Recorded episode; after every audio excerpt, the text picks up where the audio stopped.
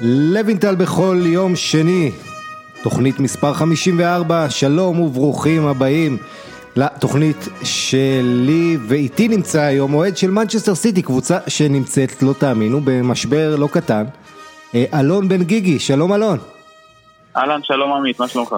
אה, בסדר גמור, תשמע, אני אוהד ארסנל, אני רגיל להיות בתקופות כאלה לא טובות, אבל אה, כאוהד סיטי זה קצת יותר קשה. מיד אנחנו נעמיק קצת בצרות של סיטי ונסכם מחזור עמוס עם המון סיפורים ו- וכותרות ודברים מעניינים שקורים בליגות הגדולות באירופה. אני אתחיל אבל ברשותך עם הפינה הקבועה שלי, עשה לי את המחזור. תשמע, העונה הזו, עונת הקורונה כמו שהיא מכונה, אנחנו באמת בעידן של הלא נודע, בוא נגיד ככה, יש לנו הרבה מאוד דברים מוזרים, קבוצות גדולות שהצרות שלהן רק הולכות ובעצם נערמות אפשר לומר, לא רק פגרות הנבחרות האלה שראינו לא מעט קבוצות, ליברפול, ריאל מדריד ואחרות עם המון פציעות והמון חולים או נדבקי קורונה שעשו בעיות וצרות למאמנים. אבל אתה רואה גם מה קורה בטבלאות, אתה רואה איך ברצלונה פותחת העונה חלש מאוד. למעשה, כך מה שקרה במחזור הזה, מאז 2010 אתלטיקו לא מנצחת את ברסה בליגה, אז הנה היא עושה את זה. ניצחון ראשון לסימאונה בליגה מול ברסה בניסיון ה-18. ותשע הפרש לאתלטיקו על ברסה זה משהו שמאז פברואר 96 אז כשאתלטיקו זכתה בדאבל באמצע ה nineties זה לא קרה שהיא הובילה בתשע נקודות על ברצלונה. ואתה יודע מה קח גם את מילאן שמנצחת בנפולי מילאן שככה מאז שזלאטן הצטרף עוד מעט זה יהיה שנה בינואר בעצם ומאז שזלאטן הצטרף מילאן אי אפשר לזהות אותה, זה לא אותה מילאן, היא מנצחת בנפולי, גם זה לא קרה עשר שנים מאז אוקטובר 2010, ואז זלאטן כבש גם כן והכריע את המשחק. תראה מה קרה בצרפת, פריס סן ג'רמן גם כן בירידה מפסידה למונקו, מה שלא קרה לה מאז אוגוסט 2016, זאת אומרת ארבע וחצי שנים עוד ש... אמבפה היה בצד של מונקו, כלומר אנחנו רואים הרבה תוצאות מעניינות, מפתיעות, הרבה דברים קורים, ריאל מדריד גם כן לא מצליחה להתאושש, כבר שני מחזורים שהיא לא מנצחת. ונהיית לנו עונה מרתקת, פתאום אתה שומע טוטנאם מועמדת לאליפות באנגליה, צ'לסי שלא ידענו איך זה יתחבר, פתאום זה נראה שקורים דברים טובים ללמפארד, בספרד סוסיידד היא בכלל הקבוצה שעושה את ההפתעה הנעימה של העונה הזו, גם ויה ריאל לא רעה, אבל עושה רושם שאתלטיקו זו העונה שלה, שבע שנים אחרי האליפות הקודמת ב-2014. קיצר, אתה רואה את כל הדבר הזה וזה מצד אחד אתה שומע את המאמנים, כל המאמנים, כמעט כל המאמנים לא מפסיקים להתבכיין. למפרד וקלופ ופפ ומוריניו, כולם מתבכיינים כל הזמן על ה... ועוד פעם, אני אומר מתבכיינים, אני לא מתכוון להאשים אותם שהם בכיינים, הם פשוט מביעים צער ודאגה על מה שקורה, על העומס, אנחנו אמרנו את זה כמה פעמים, עומס בלתי אנושי על הכדורגלנים. אתה יודע, לשחק כל כמה ימים, הולכים לפגרת הנבחרות, חוזרים, בקושי עושים איזה אימון אחד וכבר עולים לשחק במחזור הזה, ואז יש להם ליגת אלופות, וכל הבלגן הזה, מאמנים צריכים לעשות רוטציות, כמובן זה לא רק הפציעות, זה גם כל הבעיות האלה עם הקורונה, הבדיקות, שפתאום שחקנים מושבתים, וזה לא רק ש... פתאום אתה לא יכול לשתף שחקן עם קורונה, פתאום השחקנים מסוימים צריכים להיכנס לבידוד, מאמנים לא יכולים לעשות את שגרת האימונים, הם צריכים, יש שחקנים שעוברים אימונים בנפרד, מבודדים, קח את עדן עזר, היה שבועיים חיובי לקורונה, יום חמישי התאושש, אז נכון, היה לו יומיים עד המשחק, אבל הוא לא עשה שבועיים אימונים עם הקבוצה, אז כל מיני אספקטים כאלה נוספים, שטורפים את הקלפים, יש לזה עוד הרבה צדדים, אתה רואה הרבה יותר צעירים שמקבלים הזדמנויות גם בגלל חמישה חילופים, חוץ מבאנגליה, שם הקיבעון המאוד מאוד לא מוצלח במקרה הזה, השאיר אותם עם שלושה חילופים, אבל בשאר הליגות אתה רואה הרבה צעירים, הנה ראינו את יוסוף אמוקוקו במחזור הזה שעוד נדבר עליו, שובר שיא. בגיל 16 ויום, עולה לבכורה בבונדסליגה מהספסל. בקיצור, הרבה גולים, הרבה עניין, הפתעות, גם ביירן מינכן קצת צולעת אפילו, אפילו ביירן, אלופת אירופה בלתי ניתנת להכנעה, נעצרת. כן, עשתה 1-1 מול ורדר ברמן. כן, ורדר ברמן שהיא ניצחה אותה 19 משחקים רצוף, ו-19 משחקים עם הפרש שערים מטורף, כן, 79-15. שבעשור הקודם זו הייתה היריבות של גרמניה, עכשיו היא נכון, מתחילה לחזור. נכון, בימים של קלוזה, ולפני זה האילטון, וורדה ברמן הנהדרת, ואם תרצה אתה יכול לחזור עוד אחורה יותר לעידן מריו בזלר, אבל ורדה ברמן מועדון גדול. אז הנה...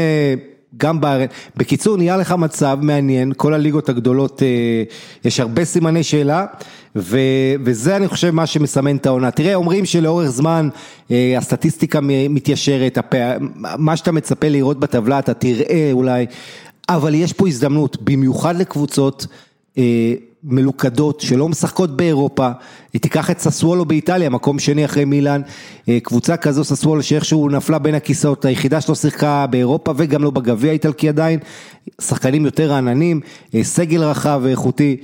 בקיצור, עונה בשביל האנדרדוג, זו העונה של הקורונה, ונראה... עונה בשביל אוהדי הכדורגל, בשביל שיהיה מעניין ולא יהיה תבניתי ו... כן, תראה, אני... אני... לא, אני כמו שקורה כל שנה. אנחנו חיים באוהדי כדורגל ב... ב... זה סוג של, יש בזה הרבה אהבה למשחק אבל גם המון מזוכיזם כי גם לי שאני חובב במשחק, חובב במשחק מושבע, יש איזה רוויה, יש לך לפעמים עומס, גם היום יש משחקים, אין לך יום בלי משחקים, גם בשני, גם בשישי, בשישי היה לך פריז מונקו, היום יש לך משחקים לא רעים, זאת אומרת זה לא רק שבת ראשון ולא רק משחקים אירופיים באמצע שבוע, כל השבוע הזה יש לך כאילו כל יום בשבוע יש לך מה לראות וזה מצד אחד נחמד אם אתה אוהב את המשחק אבל מצד שני זה באמת מקשה על כל מי שיש לו חיים אם זה זוגיות, ילדים או כל דבר אחר אי אפשר פשוט להספיק כל כך הרבה וכל מה שאני אומר זה רק עוד על אירופה, כן, תחשוב שיש עוד דרום אמריקה שלא קורה שם לא מעט אקשן. יאללה בוא נדבר על סיטי. תשמע הפסדתם לטוטנאם 2-0 הפסד לא מפתיע, אבל אני, אני אתחיל, אתה יודע מה, תכף אני אגיע לבעיות שלכם, אבל בואו נתחיל עם פפ גוורדיולה, שמעריך חוזה במועדון בשנתיים עד 2023, זה קצת הפתיע לא מעט אנשים שחשבו אולי פפ מחפש איכשהו לחזור לברסה באיזה תפקיד, מאמן או manager, מזכיר לך שברצלונה המפורקת עוד מעט התחלף נשיא, ומן הסתם נשיא חדש רוצה הנהלה חדשה, מאמן חדש, אבל דווקא באווירה הזו פפ גם מאריך חוזה בשנתיים, גם אומר שהוא רוצה, ישמח לראות את מסי מסיים את הקריירה בברסה, שבוא נגיד נחיה ונראה עד כמה הוא התכוון לזה, בינואר הקרוב, אבל בשקט בשקט, מנצ'סטר סיטי זה מועדון שפפ גוורדיולה נשאר בו הכי הרבה זמן, בעצם זה האתגר הכי גדול בקריירת האימון שלו, כי ההתחלה עם ברסה הגדולה היא, כמה שהייתה מרשימה ומלהיבה, זה היה באמת, הכל, הכל הסתדר לו שם, אתה יודע, צ'אבי, איניאסטה, בוסקץ בשיא, זה נכון שמגיע לפפ המון קרדיט על זה שהוא נתן אמון בבוסקץ, ועשה מדני אלווס שחקן על כמו שהוא באמת נהיה, וקידם את מסי ודברים כאלה, כן, אבל... גם אחר כך בביירן מינכן, זה גם הייתה תקופה קצרה, והוא הספיק לעשות איתה הרבה. כן, אז בביירן מינכן שלוש אליפויות בשלוש שונות, הבעיה עם ביירן שהוא גם לא הצליח באירופה, מה שבעצם מלווה אותו מאז שהוא עזב את ברסה, הכישלונות האלה בעיקר בחצי גמר ליגת אלופות. אז, אז אני אשאל אותך, כשאתה רואה את המצב של הקבוצה היום ופפ מעריך חוזה בשנתיים, מה, מה אתה מרגיש, האם אתה, בוא נגיד ככה, אם אתה צריך לחלק את המאה אחוז בין מודאג לבין אופטימי, איך אתה מחלק אותם? 50 אחוז אני... מודאג? 99 אחוז מודאג, 99 אחוז. אז תסביר לי למה. אוקיי, אז uh, נתחיל מזה שבאמת זה הפתיע אותי שהוא יוריד חוזה. אני ממש ממש חשבתי שבסוף השנה הזאת שנגמר לו חוזה אז הוא יסיים את תפקידו.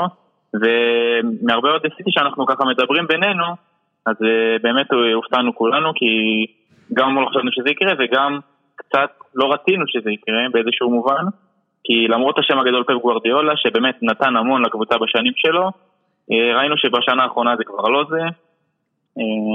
והדוגמה הכי טובה לכך היא, בוא נגיד ככה, הקש ששבר את גב הגמל היה רבע גמר מול ליון, שהיה בליסבון, שבאמת, שם כבר כל כל הקיטים מבחינת אוהדי סיטי, לפחות בישראל. השיטה קצת פגעה בנו, והרסש לא היה מספיק טוב בשנתיים האחרונות, ובאמת יש דעיכה שהולכת וגוברת. איפה, בוא נשים, בוא ננסה לשים את האצבע, בוא על העניין המקצועי. אז, כן. אז אתה יודע, כן הביאו את רובן דיה שעוד בלם, בלם איכותי שעוד יוסיף לקבוצה כשהוא משחק ליד לפורט בטח, אבל איפה העמדות שאתה חושב שצריך להתחזק? אני חושב אישית, אני אגיד לך, קשר אחורי קשוח, עם כל הכבוד לרודרי, רודרי עושה הרבה עבודה, אבל הוא לא גרזן, הוא לא תמיד מספיק קשוח שם, ובוא נגיד, בתבנית המשחק הזו של סיטי, הוא הרבה פעמים הקשר האחורי הוא יוצא מופקר. צריך לעשות המון שטח. דבר שני, אתה יודע, גוורו וג'זוס, אבל אין עוד מישהו שרענן לך מקדימה, עם כל הכבוד לפרן תורס, שהוא לא בדיוק שפיץ בתפקוד. אז זהו, אז קודם כל בעמדת הבלם באמת דיאס הביא המון. אם לא נחשיב את החמישייה מול אסטר, אז באמת ההגנה מאוד התייצבה העונה, ואל מול זה הבעיה יותר בהתקפה. זאת אומרת, בהגנה יש לנו את ג'או קנצלו שתפס יפה את עמדת המגן השמאלי העונה, וזה דווקא נראה שמשהו שהוא מתחבר ושלא צריך מגן שמאלי, כי הוא באמת הוא עושה עבודה נהדרת העונה, אני מאוד מבסוט ממנו, לצד ווקר, כי בעונה שעברה הוא די, היה בצילו. וכן, בקישור רודרי עושה עבודה טובה, אבל אין את, ה, את הגרזן התזזיתי הזה שמכסה המון שטחים כמו שהיה פרננדיניו בשיאו. או יאיה טורי. יאיה טורי כמובן, בשנים שלפניו. חסר לנו השחקן הזה באמת, האיש שבאמת יחסר בשטחים ויהיה פשוט בלוק במרכז המגרש. ומצד אחד ידע לכסות שטחים, להשיג הרבה כדורים וגם להוציא קדימה, זה באמת משהו שאנחנו כן. צריכים, אין ספק. השש, מספר שש. וגולר, כן, נכון. למרות שהגוארו יחזור תכף. גולר זה הדבר הכי חשוב כרגע. כי יש לנו עשרה שערים בשמונה מחזורים, זה נתון מאוד חלש לדעתי, הכי גרוע של אה, פט מאז שהוא הגיע לסיטי. מאז שהוא התחיל לאמן בכלל. מה זה? מאז שהוא בכלל התחיל לאמן. זה, אה, אוקיי, אז עוד יותר גרוע. ואם ניקח לדוגמה את אה, דומיניק אלברט לוין, שיש לו עשרה שערים, בדיוק כמו לסיטי, אז זה פחות או יותר מראה את המצב. שגם ז'זוס אה, לא פוגע מספיק, אגוארו אה, נפצע המון וכבר כמעט לא נחשב, וכל משחק, כמעט כל משחק בעצם פפ צריך לאלתר עם חלוץ מדומה, אם זה פודן, אם זה סטרלינג, אם זה פרן תורס, אז באמת לדעתי בינואר, יותר חשוב מקשר אחורי, זה חלוץ אמיתי גולר, שידע להכניס את השערים ברגעים המתאימים. כן. אם ניקח את המשחק מול טוטנאם, לדעתי היו 22 בעיטות של סיטי למול 4 של טוטנאם, והפסדנו 2 כן, זה קורה לא מעט. אם שידע לסיים, אז זה לא היה נגמר ככה, בוא נגיד. כן, אבל צריך להגיד שזה תבנית משחק ש, ש, שכבר התרגלנו, מנצ'סטר סיטי הפסידה לא מעט משחקים ככה בשנים האחרונות, ש... אה, בוא נגיד ככה, אתה מסתכל על דף הסטטיסטיקה, אתה אומר איך הם הפסידו את זה, מצד שני מי שראה את המשחק מול טוטנאם, יכול היה לשאול איך זה לא נגמר יותר גבוה, היה גם שער פסול של קיין שם, נכון, גם לסיטי היה שער פסול, אבל אה, מבחינת סכנה לשער, סיטי עם כל ה... אה, מה שרשום בסטטיסטיקה לא באמת הגיע למצבים טובים, אה, ואתה יודע, כשאתה נכנס לפיגור מול קבוצה שיודעת לעשות הגנה כמו קבוצה של מוריניו, זה קורה. אני אתן לך את הנתונים, שלושה משחקים אחרונים של סיטי נגד טוטנאם בליגה. כן, שני תיקו והפסד, היה 2-0 בתחילת ה-2020 של מוריניו, עכשיו עוד 2-0 אה, ובאמצע 2-2. זאת אומרת, בשערים היה 6-2, שני ניצחונות ותיקו לטוטנאם, 0 ניצחונות לסיטי. באיומים בשלושת המשחקים האלה, 71-10. לסיטי, למסגרת 21-8. אתה מבין, היעילות של טוטנאם פה, וזה לא רק טוטנאם, יש עוד קבוצות שעושות את זה, אבל יש שחקנים בסיטי, אני רוצה לשאול אותך, שמאכזבים, שהם לא ביכולת שהתרגלנו, הם ברנרדו סילבה נכון. למשל.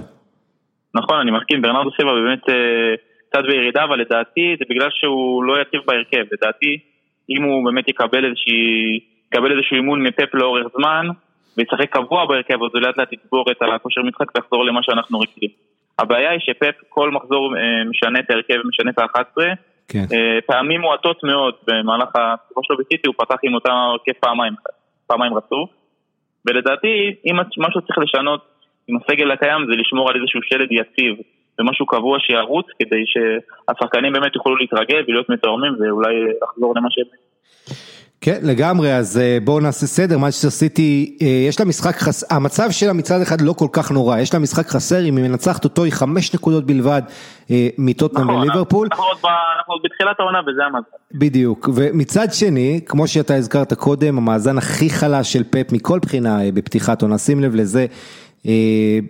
שלושה ניצחונות, שלושה תיקו, שני הפסדים, הפרש שערים שלילי, 10-11, עשרה שערי זכות בלבד אה, בשמונה משחקים, אנחנו היינו רגילים שבשלב הזה פפ כבר היה מתקרב ל-30 גולים, אה, או לפחות 20 ומשהו. בשלוש שנים האחרונות עם מעל 100 שערים בעונה, זה פשוט מדהים ההבדל. אה, פשוט מדהים, וצריך להגיד כל מיני בעיות, סטרלינג שנפצע בנבחרת, חזר ואז הוא לא פותח, פודן היה כוכב ענק בנבחרת אנגליה, אתה יודע מה?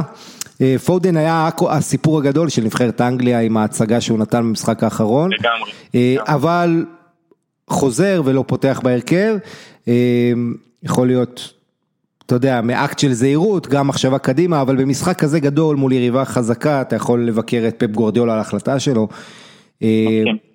אז שישה משחקים. הטעות המקצועית היא גם של פפ, הרבה פעמים, בבחירת ההרכב, בבחירת כן. השיטה, כן. ל- ליריבה, כן?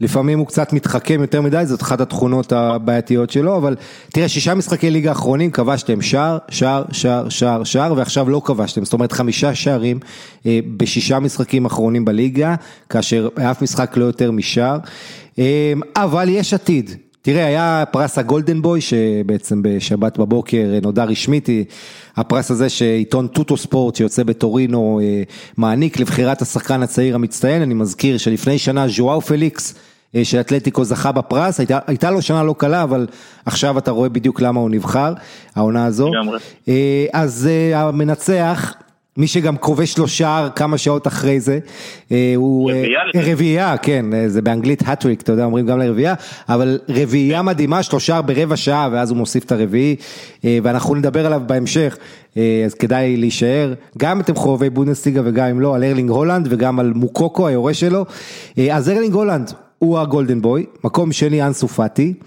אלפונסו דייוויס אחרי זה מביירן, ג'יידון סנצ'ו, שים לב ששלושה מארבעת הראשונים באופן לא מפתיע מהבונדסליגה, כן, חוץ מפאטי. אה, ואז יש לך כמה וינגה מירן, קולוסבסקי של יובה, מקום שביעי זה שחקן שלכם, פיל פודן, אה, שכיכב, אה, אחרי זה סובוסליי, עוד כמה שחקנים, ומקום 11 זה פרן תורס, שהגיע מוולנסיה נכון. הקיץ. זאת אומרת, יש עתיד. לגמרי, יש עתיד, יש מחלקת נוער שצומחת בצורה טובה עכשיו. אנחנו נראה ניצוצות בשנים הקרובות. אין ספק שיש עתיד ויש סיבות לאופטימיות, אבל אה, הכל תלוי בפפ, אה, לדעתי, בהחלטות, ברכש, האם, האם אתה ו- חושב שהעזיבה של ארטטה פגעה בסיטי? באיזה אופן? אני לא חושב שזה קשור לארטטה. טוב, בסדר גמור, האמת שאני פשוט זוכר את ארטטה יושב... בוא נגיד ככה, אתם הרווחתם את ארטטה ללא סוף. לא, אני אגיד לך, ארטטה פשוט היה כן עוזר מאמן דומיננטי, שהיית רואה אותו במשחקים הרבה פעמים, נותן לפפ עצה ואחרי זה זה עובד, ואז פפ אומר, אומר לו כן. תודה. זאת אומרת, זה לא סתם אחד שהיה שם, זה, הוא באמת קיבל מפפ הרבה ביטחון וסמכות לעבוד, ולזכות פפ ייאמר, יש הרבה מאמנים שלא היו נותנים לעוזר שלהם כל כך הרבה אוטוריטה, אבל הצד השני של המטבע זה כשהוא הולך. אה, יכול להיות שפתאום משהו באימון קצת נפגע, וזו אולי אחת, סיבה נוספת ל- לירידה. כש... באמת שלא חשבתי על זה עד עכשיו, זו נקודה ממש מעניינת. כן, תשמע, תמיד כשקורים דברים צריך לחשוב למה הם קורים, ולחפש סיבות, אז uh, אני חשבתי על זה, ואני מניח שיהיו על זה כתבות קצת בתקופה הקרובה. מי מוליכה את הפרמייר ליג? טוטנאם. אה, ביחד עם ליברפול. נכון, שתיהם עם 20 נקודות, ליברפול כמובן בגלל השביעייה שהיא קיבלה מאסטון וילה, הפרש שערים שלה אה, נחות יותר, אגב טוטנאם הפרש שערים 21-9, באופן לא מפתיע, קבוצה של מוריניו עם ההגנה הכי טובה בליגה, אה, גם וולס ספגה תשעה במשחק פחות, יש לה אה, משחק השלמה היום, אה, וולפס נגד סאות'מפטון. אה, משחק נוסף שיערך היום זה ברנלי נגד קריסטל פלאס, אנחנו בעצם עכשיו אה, אה, עושים, אה, סיימנו את השאלות על סיטי, אנחנו עכשיו מתקדמים לדיון הפרמייר ליג שלנו. ובעצם המצב, כמו שאמרנו, מאוד צפוף, בטבלה כמובן, אה, אף קבוצה לא פתחה את העונה בצורה אה, מזהירה. אה, מי שכן מרשימה זאת צ'לסי, שתכף נגיע אליה, ההתקפה הטובה בליגה, שער יותר מליברפול ומטוטנאם, אבל בעיקר צ'לסי שמתחברת ונראית נהדר לאחרונה. מי שנמצאות יותר למטה בטבלה ואמורות להיות יותר גבוה, אלה מנצ'סטר יונייטד מקום עשירי, ארסנל, אה, עם משחק חסר צריך להגיד יונייטד, מצבה לא נורא כל כך, למרות פתיחת עונה גרועה, אה, במיוחד בבית.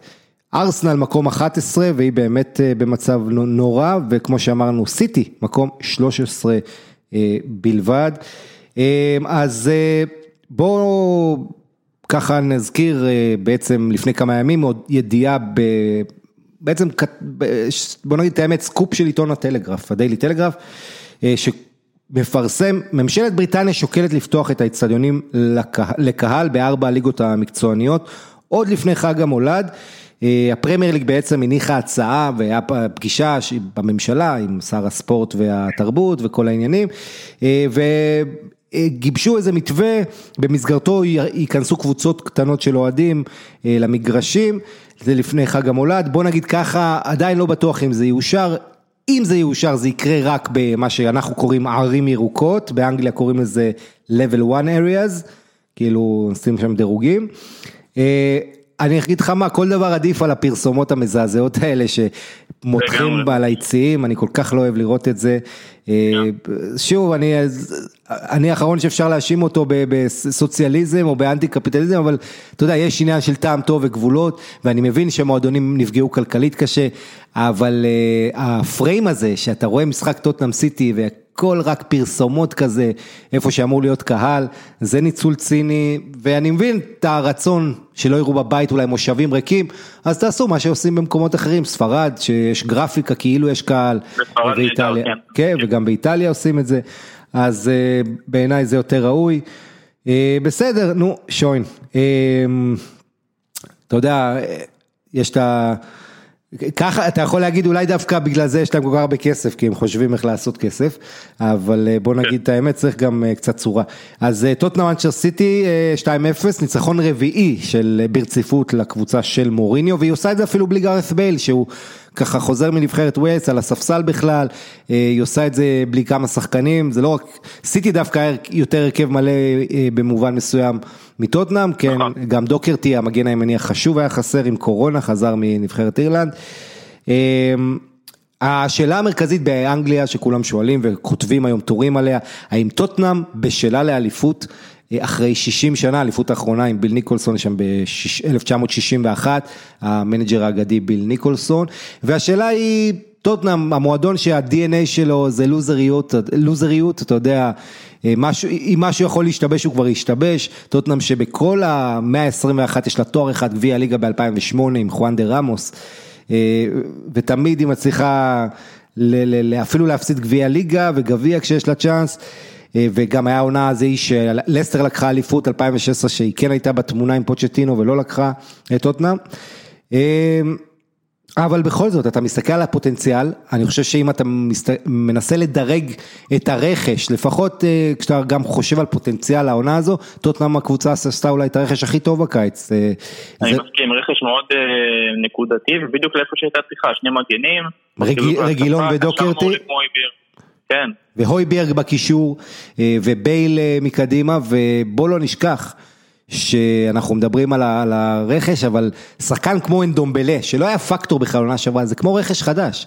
אה, וזה שחקן שהיה אדיר בליון, הקשר הזה שעובד הרבה, אה, ובישל נהדר את השער הראשון אה, לאברסון, מסירה נהדרת של הצרפתי, אנדומבלה. שלא הסתדר עם מוריניו, אבל איכשהו מוריניו השאיר אותו במועדון ועכשיו נראה הרבה יותר טוב. אה, תשמע, גם מוריניו התבכיין, אה, אלון בא בטענות לכל העולם, אה, מנבחרת ווילס, אתה יודע, יש לו כמה שחקנים בווילס, אז הוא בא אליהם בטענות, כי בעצם ראיין גיגס היכה את האקסיט שלו, לא יכול לעמוד על הקווים, העוזר שלו עובד גם אצל ארטטה בארסנל, סטויבנברג, אז מוריניו בא בטענות, אחרי זה מוריניו בא בטענות לסאוטגייט, manager אנגליה. אה, שאתה יודע, אומר, אה, לפני חודש בפגרה הקודמת, אריק דייר, בלם טוטנאם, נפצע, חזר, לא יכול היה לשחק שני משחקים, עכשיו סיטי פתאום התקשרו לסאוטגייט, ביקשו שישחרר את סטרלינג שקצת נפצע, אז סטרלינג קיבל פטור מהמשחק של נבחרת אנגליה, אז מוריניו בא בטענות ורוצה גם לדעת מי בדיוק ביקש לשחרר את אה, סטרלינג, יעני רומז, מנסה לעקוץ את פפ כדרכו. כן, לגמרי. בכל מקרה, ו- וכמובן הפוסט של מוריניו באינסטגרם, למי שלא ראה, פוסט נפלא, שהוא לועג לפגרת הנבחרות, שתוצאות קורונה מגיעות באמצע משחקים, ואז רואים ששחקן בכלל משחק שיש לו קורונה, ועומס של שלושה משחקים בשישה ימים, ועוד ועוד ועוד. כל הבלגן של הנבחרות. עכשיו בוא נדבר על ה... הוא כן צודק, אבל זה חלק מדרכו של מוריניו, אה, בגלל זה הוא מיוחד. נכון, הוא מעניין, הוא יוצר עניין, וצריך להגיד שהוא מתבכיין, אה, אז לפעמים הוא מגזים, אבל הרבה פעמים יש אה, שורש של צדק בדבריו, ואם מאמנים אחרים היו מתלוננים, לא היו מקבלים את אותו יחס של מוריניו כשהוא מתלונן. הכל בסדר, זה עדיין מוריניו ואנחנו אוהבים אותו. אה, גם, ולשנוא אותו זה גם לאהוב אותו, תדעו לכם, ההפך משנאה זה לא אהבה, ההפך משנאה זה אדישות. אם אתה אדיש למישהו ולא מרגיש אליו כלום, אז אה, ככה, שנאה ואהבה זה בעצם קצה מנוגד של אותו דבר. סון, אה, תקשיב, נבחר לשחקן חודש אוקטובר הקוריאני הזה, בעצם מסתנן, כבש ככה יפה את התשיעי שלו בליגה העונה, קנסלו נרדם, ההגנה של סיטי הלכה לישון, כרגיל, אדרסון יוצא למרפסת. ראינו ככה בשערים כאלה שסיטי חטפה בשנים האחרונות. תשעה שערים לסון, זה כמו כל ארסנל. אוהדי טוטנאם יכולים ללעוג לתותחנים, בצדק, ואני אגב בין התותחנים האלה. וזה שער חמישי בחמישה משחקים של סון נגד סיטי, שער שישי בתשעה נגד סיטי, זאת אומרת הוא אוהב לשחק נגדכם, אתה זוכר גם בליגת האלופות בזמנו. כן, מבחינת טוטנאם, דבר מדאיג זה הפציעה של טובי אלדרוויירלד, הסלע שלה בהגנה, שעושה רושם היעדר תקופה, ובלעדיו ההגנה של טוטנאם תעמוד למבחנים, כי באמת, אם יש שחקן אחד, בוא נגיד שהוא לא שחקן קיין או סון, שבטוטנאם קשה לראות אותה מסתדרת בלעדיו, זה טובי, אלדרוויירלד, הבלם האהוב כל כך על ידי הקהל. עם כל הכבוד לג'ו רודן הוולשי שעלה בסוף, בוא נראה מה יהיה. טוטנאם תצטרך את דווינסון סנצ'ז במיטבו בתקופה הקרובה. כן, לגמרי, חייבת אותו במיטבו. גם במיוחד אחרי העזיבה של אברטון, כן, שמה... כן, בדיוק. להארי קיין, אגב, עם הבישול הנהדר שלו ב-2-0 לעבר המחליף לו סלסו, שבעצם היה 30 שניות על המגרש, נגיעה ראשונה. כן, ומוריניו עם החילוף בינגו. אבל להארי קיין יש תשעה בישולים כבר, העונה זה פי שלושה מקווין דה בריינה. נתון ככה. מדהים. מדהים הנתון הזה. כן, אבל זה סטאט שוק, ובוא נראה עם הסטטיסטיקה הזאת איך דה בריינה מאשר אותה. כנראה תתיישר, אבל עדיין להגיע לתשעה בישולים בתשעה משחקים זה פנומנל. כן, ואתה יודע, לפני שבוע וחצי אף אחד לא דיבר על זה, אבל הארי קיין נגנבה לו לאור יום ריינג' רובר, אחת המכוניות שלו, אז ככה, כל הדברים האלה, הבעיות האישיות הוא שם בצד.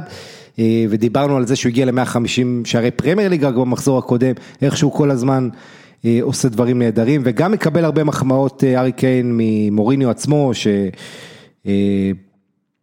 שבאמת אמר, אמנם מוריניו אומר אנחנו לא מתחרים על התואר אלא בתהליך, אולי עוד שנתיים כבר נתחרה, אבל הוא בעיקר החמיא לקיין על התשוקה שלו להיות שחקן קבוצתי, לתרום לקבוצה, לעזור לאחרים, ולא רק האיכות והדברים שהוא מביא מול השאר. מה עוד, דה בריינה אגב קרוב לחוזה חדש בסיטי, אתה יכול בקרוב לשמוח עד 2025, נכון, ודה בריינה אגב 350 אלף פאונד בשבוע זה מה שהוא הולך להרוויח לפי הדיווחים, הוא אומר היו לנו שבעה ימי הכנה לכל, לעונה הזו, למשחק הזה מול טוטנאם אני הגעתי מנבחרת בלגיה ועשיתי בקושי אימון אחד, מה אנשים מצפים מאיתנו במצב הזה, דה בריינה היה מאוד עצבני בסוף המשחק, הוא גם התעצבן על השער שפסלו לז'זוס למרות נגיעת יד ברורה, אבל כעס שהוא מובן בהחלט. אז כן, מה שדה בריינה אומר זה נכון, אבל שוב צריך להגיד, אין הבדל בין סיטי לצורך העניין לקבוצות אחרות ביבשת שסובלות כולן מתנאים דומים. נכון, אין שום תירוץ. אולי מובן העומס, אבל העומס הזה הוא שווה לכולם והצהרות הן ביחד. זה לא מתקבל כתירוץ. תראה, נתון, עכשיו נדבר קצת על פפ מול מוריניו, אז פפ גוורדיולה בעצם באתגר גדול, יש רק שישה מאמנים באנגליה ביותר ממאה שנים שעשו מה שפפ מנסה לעשות, וזה לקחת אליפות עם קבוצה, עם, אותה, עם אותו מועדון, אבל עם בוא נגיד דור שני של קבוצה, קבוצה אחרת, כי בלי קומפני, בלי דוד סילבה, בלי, בלי טורה, אפילו אגוארו כבר אחרי השיא אפשר לומר אולי, נראה איך הוא חוזר, אבל יש בזה, אתה יודע, עם פרן טורס והחבר'ה החדשים וקנסלו ו, ורודרי וכל אלה, זה כן אם פפ ייקח אליפות העונה, הוא בסך הכל יהיה המאמן השביעי באנגליה. שאפשר להגיד עושה את זה, אגב פרגוסון בנה שלוש שושלות שלקחו אליפות, מוריניו משפר בשנה האחרונה את המאזן שלו מול פפ, יש לו כבר שבעה ניצחונות מול עשרה של פפ, ב-24 מפגשים, ומי שזוכר, בעצם מוריניו ניצח שלושה מארבעה האחרונים, הרי היה לו מאזן הרבה יותר מחפיר מול פפ, אבל המשחק האחרון בדרבי, כשהוא דימן ביונייטד, שמנע מסיטי אליפות ככה, הם חייגו שבוע אחרי, אחרי זה עם טוטנאם נצח שניים בשלושה מפגשים, זאת אומרת פתאום מוריניו הולך לו קלף מול פפ, דווקא כשמוריניו נראה יותר מבוגר ונרגן. מה שלא הלך בספרד הולך באנגליה. כן, אבל באמת מוריניו שמעתי אותו לפני המשחק, מדבר בצורה מאוד חיובית על טוטנאם, על חלון העברות שלה, על איך שהיא ניצלה את עידן הקורונה בצורה חכמה, ובהגישה של הקבוצה לעלות ולנצח כל משחק. אז בסדר, בואו נתקדם.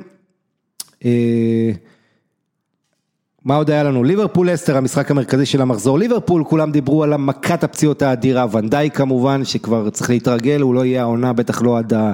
לפחות עד השלבים הסופיים של העונה. ג'ו גומז ששיחק לידו כבלם, גם נפצע, טרנט אלכסנדר ארנו נפצע, ואז הגיעה הבשורה שגם רוברטסון, אה, ששיחק בארץ בנתניה, שלפני כמה ימים, אה, גם אנדי רוברטסון נפצע, אבל אנדי רוברטסון הצליח להתאושש, גם פביניו שנפצע לפני חודש מול מיד תאילנד הצליח להתאושש, אה, מה הטיפ שם, מילנר מגן ימני, פתאום איכשהו, כש, אתה יודע, עם הגב אל הקיר, כשצריך להיות דרוכים, כשפתאום צריך אה, להרשים, כי יש הרבה חסרים, וכמובן לא דיברתי על, שח... על ג'ורדן אנדרסון שחסר ועל תיאגו, אה, אלקנטרה שחסר ומעל כולם מוחמד סאלח.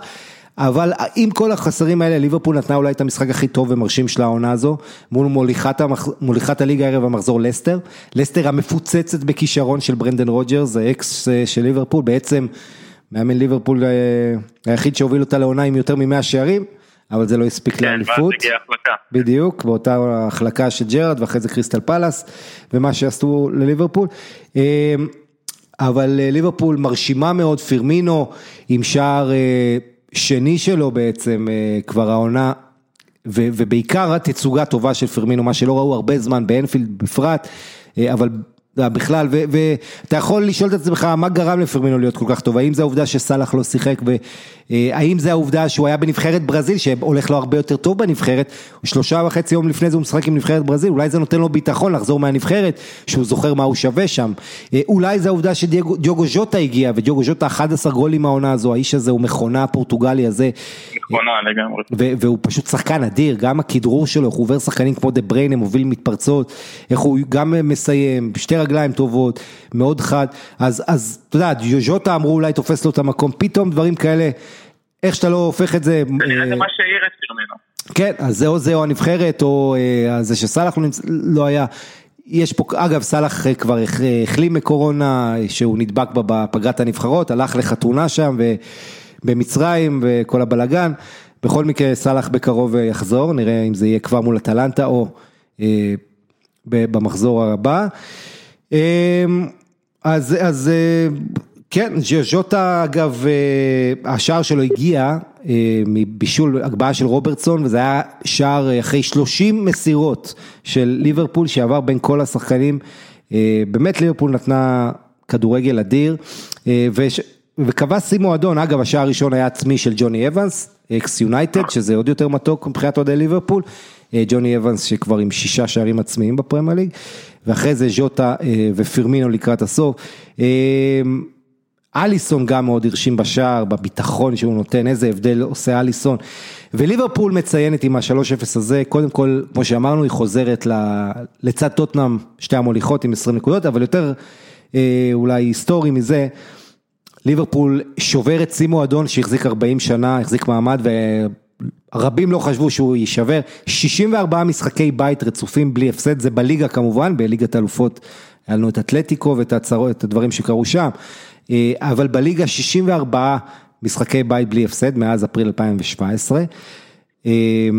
כמו שאמרתי, להם, לליברפול הגדולה היא של סוף ה-70's, תחילת ה-80's היו 63, אבל זה לא העניין של, אתה יודע, רצף בלי ניצחון לא אומר לך הרבה, כי אם אתה עושה רוב המשחקים תיקו זה לא, תיקו זה כמו הפסד הרי, בטח בבית. תסתכל את זה, ליברפול 31 משחקי בית אחרונים, 30 היא מנצחת, 30 מ-31. היחידה שאגב עצרה אותה הייתה ברנלי. ומי שעצרה אותה לפני ה-30 מ-31 הזה הייתה אותה לסטר לפני שנתיים שעשתה אחת אחת שם בינואר לפני שתי עונות באנפילד, אבל זה מדהים הדומיננטיות של קלופ שעשה את זה גם עם דורטמונד באיצטדיון שלה, וסטפאלן שטאדיון או סיגנל אידונה פארק בשם המסחרי, אה, ועושה את זה גם כאן, ועוד פעם, בלי אלכסנדר ארנולד, בלי תיאגו, בלי צ'מברלין גם. הוא פשוט יודע להוציא לי, לעשות לימונדה מכל לימון. נכון, ואחרי המשחק קלופ, אה, כמו שאני מכיר אותו, ידעתי שזה מה שיקרה, יורגן קלופ היה, אה, במקום אה, לשמוח, הוא בעיקר התעצבן, הוא אמר, מה, לא יהיו לי 11 שחקנים כשירים עד לסוף העונה בקצב הזה. הדיבור הוא שבינואר יוחתם בלם בליברפול במקום כתחליף לוונדייק, השם הבולט הוא זה של קוליבאלי מנפולי, אני לא יודע אם זה השפיע על קוליבאלי, אבל הוא אכל שני גולים מזלטן. ששחקנים אחרים לא עושים לו, בוא נגיד ככה. בכל מקרה, לסטר, אני רק מזכיר לך, ניצחה 5-2 אתכם, את סיטי בחוץ, אז מבחינת ליברפול נצח אותה 3-0 בבית, זה יפה, גם לסטר ניצחה את ארסנל בחוץ, כך שהיא אה, קבוצת חוץ טובה, שהיא עושה צרות, אז ליברפול בהחלט יכולה לרשום, לסמן וי גדול עם כל הנסיבות. אה, לגמרי. אגב, עוד נקודה, אה, מילנר בישל פעמיים, אם אני לא טועה. וגם רוברטון בישל. אה, כן, הבישול הראשון לא נחשב, כי זה היה מקרן לשער עצמי, שער עצמי כאילו לא סופרים כבישול. נכון, אבל כן, אבל בישל לשער עצמי. כן. וכן, גם מילנר שהוא הקולבויניק של קלופ, אפשר להגיד. כן, איש המשחק, המגן ורוברטסון, שני המגנים היו המבשלים כרגיל בליברפול, רק שאנחנו גילים שזה אלכסנדר. שום דבר לא השתנה, כן. כן, ויפה, יפה שהזכרת את זה. אגב, אה, מאז שרוג'רס לקח את לסטר בפברואר 2019, עוד מעט זה שנתיים, רק שלוש קבוצות השיגו יותר נקודות מהשועלים, מלסטר, ליברפול, סיטי וצ'לסי. אמ, אבל באנפילד כמו עוד קבוצות אחרות, אה, לסטר לא ניצחה כבר מעל 20 שנה, אה, כבר עשרה מפגשים רצוף שהיא לא מנצחת שם. אמ, וזה אחרי שלסטר עם הפתיחה הטובה בתולדותיה, עם כל מיני נתונים התקפיים טובים, קונברג'ן רייט הכי גבוה בליגה, זאת אומרת ניצול מצבים, אה, דיוק בבעיטות, כל זה, אבל ליברפול באנפילד זה סיפור אחר. אה, ו- וכמו שאמרתי, סטטיסטיקה צריכה להתיישר, אז ליברפול עד למשחק הזה ספגה חמישה שערים יותר מה-XG, כאילו איזה מפל... מפלצת, אה, אתה יודע, איזה סטייה בוא נגיד סטטיסטית כזו מפלצתית, אבל הנה ליברפול שומרת על אה, שער נקי, זה חשוב. אה, פתיחת המחזור שתיים וחצי יום שבת, שעה שמאוד הרגיזה את המאמנים, סטיב ברוס ובעיקר פרנק למפרט, אבל הקבוצות שלהם שיחקו וצ'לסי מאוד מאוד הרשימה אה, בניצחון על ניוקאסל, נכון ניוקאסל זה לא הקבוצה הכי חזקה, אבל 2-0 של צ'לסי ו... זה לא רק הניצחון כמו העובדה שאתה רואה פתאום את האיכויות של אה, זייח ושל ורנר ובכלל קאי אברט שהתאושש מקורונה לא שיחק פה אז יש... אה, וגם תמי אברהם שמצליח להשתלב בכל כן. הסולדת כוכבים הזאת. נכון, שער שלישי של העונה עם בישול אדיר של ורנר שפרץ הגרמני על 50 מטר והשאיר לאברהם אה, וקרדיט ללמפרד זוכה ליותר קרדיט ואמון מהאוהדים שאומרים בכל זאת אולי יכול להוביל אותנו לאליפות. ובעיקר גם למפרד הוא בן אדם, אישיות, הראה הרבה קלאסה, הוא חיבק את אה, הבן של ריי קלמנס, השוער האגדי של ליברפול שמט אה, לפני שבוע, הבן שלו סטיבן אה, שמה היה בצוות המקצועי, קיבל ממנו חיבוק גדול לפני המשחק. קובצ'יץ' ממשיך לקבל מחמאות, הקשר הקרואטי אצל צ'לסי, אתה יודע, צ'לסי יש לה הרבה קשרים טובים, הקרואטי הזה הוא איכשהו ככה מתחת לרדאר, אבל, אבל, אבל מראה יציבות. אה, זייח אה, מביא את הברק עם כדורים נהדרים. אה, כן, ניוקאסל יש לה בעיות הגנתיות, היא סופגת שמונה משחקי ליגה רצופים כבר, צ'לסי כמו שאמרנו זו גם היריבה שמכר בגול עם העונה, אבל אחד הסיפורים המעניינים במשחק הזה זה המגן השמאלי של צ'לסי, בן צ'ילואל, תשמע, בן צ'ילואל שיחק נגד נבחרת בלגיה, נבחרת האנגליה, הוא במחצית הראשונה נפצע והוחלף. ואז הוא עלה לשחק, אתה יודע, בהרכב 90 דקות במדי צ'לסי עכשיו, ופתאום הכותרות היו שבאנגליה מאוד לא אהבו לראות אותו כשיר, אחרי שהוא כאילו נפצע בנבחרת, חושבים שהוא שמר את עצמו, אני מזכיר לך שצ'ילואל עצמו עבר פציעה קשה, פספס חצי, אה, את סיום העונה שעברה, אה, פציעה של הרבה חודשים בחוץ, בעצם הוא לא היה שנה בנבחרת, אז הוא חוזר לנבחרת אחרי שנה, אה, ואז קורה התקרית הזו, יהיה מעניין, רודיגר היה בהרכב בהופעה ראשונה. אה, ושים לב, השוער מנדי, מאז שהוא הגיע, הוא ספג שני גולים בתשעה משחקים בלבד. כן, לדעתי שבע רשתות נקיות. כן, מדהים. רשתות המשחקים הראשונים. אה, רק למלה ומקגולדריק, השחקנים שכבשו מולו. נכון שרוב השער, רוב המשחקים שלו ספג זה לא מול קבוצות גדולות, היה גם מול יונייטד, אבל הרוב היה נגד ברנלי כאלה וניוקאסל, ועדיין, מנדי עלה בסך הכל 22 מיליון פאונד. צ'ילואל עלה הרבה, 45, אה, ואולי קצת תשלום גבוה, אבל תיאגו סילבה הגיע בחינם, ריס ג'יימס זה שחקן בית וקורט זומה הגיע בצעירותו ב-13 מיליון.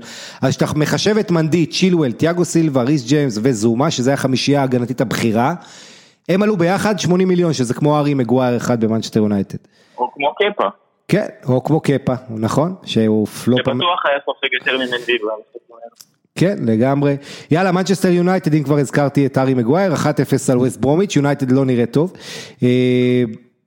אה, מגרד ניצחון, כמעט ספגה פנדל, היה שם כמה דקות דרמטיות, שהשופט שרק פנדל נגד יונייטד, שברונו פרננדס הכשיל, אבל ברונו פרננדס הראה שלא רק שחקן טוב, הוא גם יודע לדבר טוב, ושכנע את השופט ללכת לראות ולהכריע שזה לא פנדל, אז השופט הופך את ההחלטה, אין פנדל לווסט ברום, אבל צד שני יונייטד כרגיל זוכה בפנדל, וברונו מפספס את הפנדל הראשון, שוער של ברומיץ' סם ג'ונסון עוצר, אבל יצא מהקו עם מוקדם מדי השוער, אז פנדל חוזר וברונו עצמו כובש, אבל הוא אומר, אני לא שמח כי כבשתי אמנם בניסיון השני, אבל החמצתי את הניסיון הראשון, אז אני צריך להשתפר. אגב, היה, אני ראיתי ב... ב נדמה לי זה היה בסאן, אבל איזה חמש דקות של ברונו לפני המחזור הזה מסביר איך הוא בועט פנדלים. עם איזה כתב משהו, בדיוק מראה לו, מסביר לו את הטכניקה, איך זה הכל בראש, אין לו פינה קבועה אליה הוא בועט, הוא פשוט, אתה יודע, זה אינסטינקט, הוא מרים את הראש, הוא תמיד כשהוא בועט הוא מסתכל קדימה.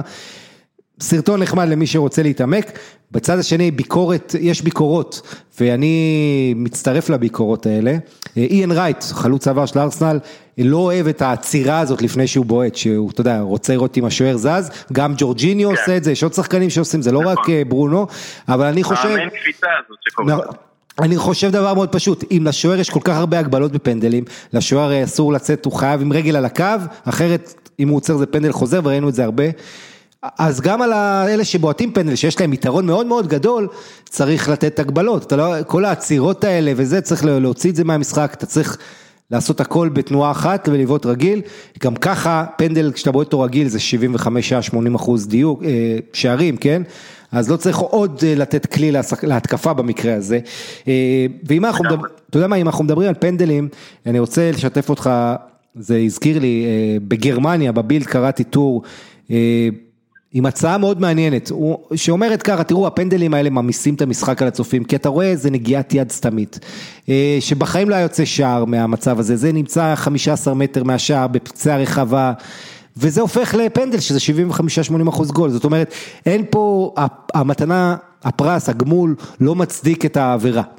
וההצעה שם היא אומרת, בואו נעשה למק, למקרים אה, שזה לא מצב ודאי, אלא סתם פנדל, נעשה, כן, נגיעת יד למשל, בעיטה מ-22 מטר, שזה פתאום שם אותך באחוזים, במקום מאוד מאוד אה, מאוזן כזה, זה נותן לשוער איזה 50 אחוז לפחות, תחשוב, נכון. שמים לך נקודה על ה-22, ואתה בא ונותן משם פצצה, זה יכול להיות אה, מעניין.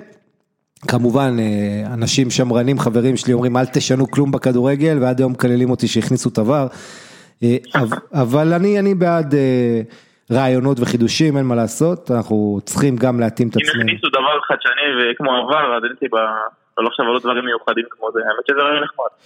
כן, ויש בזה בעיקר את העניין של הצדק הזה, כי תראה, אנחנו, מה שאנחנו רואים זה שהם משחקים על הפנדלים, אתה רואה, ראית גם במשחק, אה, מה זה היה שם, פולאם אברטון, איזה נפילה של לסחוט פנדל, אתה רואה את זה המון, שחקנים אה, בכל הליגות, פשוט משחקים ומחפשים את הפנדלים, כן, וזה... משתמשים בזה ככלי ליצירת אה, מצב... כן, הם מבינים שבעידן הזה כל מגע שופט שורק, הוא לא יהפוך את זה כי אין מאה אחוז הפוך, אבל זה, לפעמים זה מביך, אתה יודע, הפנדל הכי מביך בסוף שבוע זה קיבל אה, גנדוזי, שעבר מארסנל להרטה, סתם הפיל את עצמו ברחבה בפיגור 4-1 והשופט שרק, אז הם קיבלו פנדל הרטה ברלין, אנחנו רואים המון פנדלים מגוחכים וזה אה, קצת מעצבן את חובבי המשחק הטהור.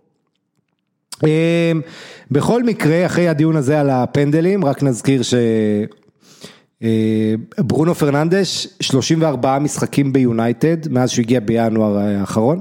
34 משחקים, 19 שערים, 13 בישולים, הוא קשר, כן? הוא ייצר הכי הרבה מצבים העונה בפרמייר ליג, 26. הוא מעורב בגול בעשרה חודשים שלו ביונייטד כל 85 דקות. 14 שערי פרמייר ליג מה-19 שלו, אה, ומתוך ה-14 שערי פרמייר ליג, חצי בפנדלים, שבעה, זאת אומרת הוא יודע לכבוש גם לא בפנדלים, לכל אלה שתהו. אה, והוא הקשר עם הכי הרבה גולים והכי הרבה בישולים, גולים שהם לא פנדלים, שבעה ובישולים, עשרה אה, מאז שהוא הצטרף לליגה. ברונו פרננדש בהחלט השחקן שעשה שינוי גדול ביונייטד. יונייטד פתחה את העונה נורא, אבל דבר אחד היא כן עשתה טוב, היא כבשה עשרה שערים בשלושה משחקי חוץ, ניצחה את כל שלושת משחקי החוץ. הבעיה של יונייטד זה שבבית היא עשתה נקודה אחת מארבעה משחקים בפתיחת העונה, מה שלא יעלה על הדעת. עד הניצחון הזה על ווסט ברום, ניצחון שהיה מאוד לא מרשים מול הקבוצה עם הפרש שערים הכי גרוע בליגה. אבל אתה יודע, בוא לא נשכח שלפני שנתיים, פעם אחרונה שנפגשו באולטראפורד, ווסט ברום הדהימה. עם ג'יי רודריגז שם באולד טראפורד. ולסיום הפרק על יונייטד, אני אזכיר שהייתה מלחמת סייבר מתוחכמת נגד המועדון האקרים, בעצם ארגון פשיעה שניסה לתקוף ולהיכנס למערכות IT של מנצ'סטר יונייטד, ביונייטד סגרו את המערכות מיד, הורידו, טענו שלא נגנב שום מידע וחוקרים את האירוע. אז ככה. תחרות מגיעות מכל כיוון ביונייטד. כן, אתה מבין, הם מתלוננים על גנבות עוד אלה. טוב, לידס ארסנל 0-0, ארסנל ממשיכה לאכזב, אתה יודע, לפני המשחק הזה הרבה דיבורים על זה שארטטה יש לו אולי איזה מרגל בצוות של ביאלסה, משהו, אבל כמו שארסנל נראית, היא גם תביא לה עכשיו... ארסנל גנבה נקודה, לפי שראינו את המשחק, ממש גנבה נקודה. נכון, היו שם קורות, גם של במפורד, גם של נדמה לי אלדר קוסטה, ללידס, שתי קבוצות שהגיעו אחרי שלושה הפסדים בארבעה משחקים האחרונים, ארסנל ולידס, ארסנל עם ארבעה הפסדים כבר בתשעת משחקי הראשונים בליגה, פפה הורחק בפזיזות, ב... הוא נגח באחד השחקנים. כן, וויליאן המשיך לאכזב, אתה יודע, וויליאן נתן משחק בכורה טוב בארסנל ומאז הלך ודעך. באמצע, באימון יום חמישי, דוד לואיז ודני סביוס התעמתו, שני שחקני ארסנל בתגרה, וסביוס אפילו דימם. ארסנל ממשיכה לא לכבוש, גם לא כבשה המשחק הקודם. בקיצור, אתה יודע, פתאום יש הרבה קולות של אוהדי ארסנל נגד ארטטה, אבל אני אגיד לך משהו על ארטטה, דווקא זה שמשחק ההתקפה של ארסנל הוא לא... הוא תקוע, הוא דווקא גורם לי במובן מסוים, זה קצת פרדוקסלי מה שאני אומר פה, אבל זה גורם לי כן להעריך את ארטטה, אני מזכיר למי ששכח שארטטה הביא לארסנל שני תארים בשנה הראשונה שלו, גביע ומגן הקהילה, ולא רק זה, הוא ייצב את משחק ההגנה כמה שארסנל חטפה את השלישייה הזאת מאסטון וילה, אם אתה מסתכל לאורך זמן הסטטיסטיקה, ההגנה של ארסנל הרבה יותר טובה ממה שהייתה. יש בעיות עם הקישור, עם בניית משחק ההתקפה, או במיאנג שפתאום... נדחק, נעלם, נעלם בכנף, אבל עדיין, לפחות יש יותר איזון במשחק של ארסנל ממה שהיה בעבר, ואני חושב שכן תצליח עוד מעט קצת לטפס, איכשהו היא מנצחת באירופה ואז מגיעה לליגה וקצת פישלה, אבל בוא נראה עוד מעט את הקבוצה מתחילה לנצח את ארסנל. ארסנל שאגב כבשה פחות מלידס, חמישה שערים פחות מלידס עד עכשיו. כן, אמרנו וולפס מול סאות'מפטון, משחק מרתק היום, סאות'מפטון זה אחת הקבוצות הלוהטות בליגה, בפרמייר ליג, חמישה ניצחונות בשישה מחזורים אחרונים שהיא לא הפסידה בהם, ובקיצור סאות'מפטון אפילו שהיא בלי המלך שערים שלה דני אינגס, היא עדיין קבוצה מלהיבה שכדאי לראות, ווולפס מצד שני גם קבוצה חזקה של נונו שנבחר איכשהו למנג'ר החודש. זהו, מה עוד, אסטון וילה מפסידה בבית לברייטון, משחק טוב דווקא יצא לראות אותו, 2-1 לברייטון, שאולי זה מפתיע כי ברייטון מהתחתית, וילה פתחה את העונה בצמרת, אבל שתי קבוצות ששיחקו פתוח, היה שווה תיקו המשחק הזה בוא נגיד, וילה הגיעו להמון מצבים, אבל בסוף ניצחון סולי מרץ' עם שער אדיר מנצח לברייטון, ודני וולבק עם שער בכורה בברייטון, שער יפה. מסדרים. הדבר המדהים הוא שללנה בישל וולבק, ואני אמרתי לעצמי, מה עוד יקרה ב-2020 אם ללנה בישל וולבק. כן לגמרי, אברטון שפתחה את העונה בסערה, הובילה אחרי ארבעה מחזורים, הייתה מושלמת, מאז לא ניצחה ארבעה מחזורים, כולל שלושה הפסדים ברציפות, בעצם מאז שרישרליסון קיבל את ההשעיה מול ליברפול. התחיל ההצהרות ואז רישרליסון חוזר וגם אברטון חוזרת לנצח, שלוש אחת בחוץ על פולאם, פולאם האיומה שמחטיאה פנדל לשלישי העונה, שלושה בועטים כבר החטיאו את הפנדלים אצל פולאם, הפעם זה איוון קבלרו שהצטרף גם מול למחמיצנים האחרים בהם מיטרוביץ', ואברטון יש לה את החלוץ הלוהט בליגה, דומיניק קלברט לווין, שים לב לזה אלון, מגיע לעשרה גולים בתשעה מחזורים, ושבע העונות האחרונות לא היה אף שחקן באנגליה שהגיע כל כך מהר לעשרה גולים. גוורו עשה את זה פעם אחת בעשרה מחזורים, אבל עשרה מחזורים, עשרה שערים בתשעה מחזורים זה מרשים, בטח שזה בקבוצה כמו אברטון, ולמעשה אם אתה מחפש בליגות הגדולות שחקנים שהגיעו לדו ספרתי, לבנדובסקי 11, ארלינג הולנד עם הרביעייה הזו מגיע ל-10. דומיניק קלברט לואין עם 10 וזלטן בין ה-39 עם צמד אתמול גם הוא עם עשרה. אז שים לב איזה רשימה אקלקטית של צעירים ומבוגרים, ארבעה שחקנים עם אה, דו ספרתי עד עכשיו בליגות הגדולות, קלברט לואין, זלאטן, הולנד ולבנדובסקי. עוד מעט גם קריסטיאנו יצטרף אליהם, נגיע אליו בהמשך. לוקה דין, שני בישולים, הגיע לארבעה בישולים העונה, הכי הרבה לשחקן הגנה, באמת הצרפתי הזה שהגיע מברצלונה, קם, אה, חזר לחיים באברטון. ווסטהאם מנצחת שער של הלר, שלא כבש חודשיים מאז ספטמבר, חוזר לכבוש. אה, ובעצם מלר היה בנבחרת אה, בחוף השינה וכבש איזה גול נדמה לי נגד מדגסקר בפגרת הנבחרות.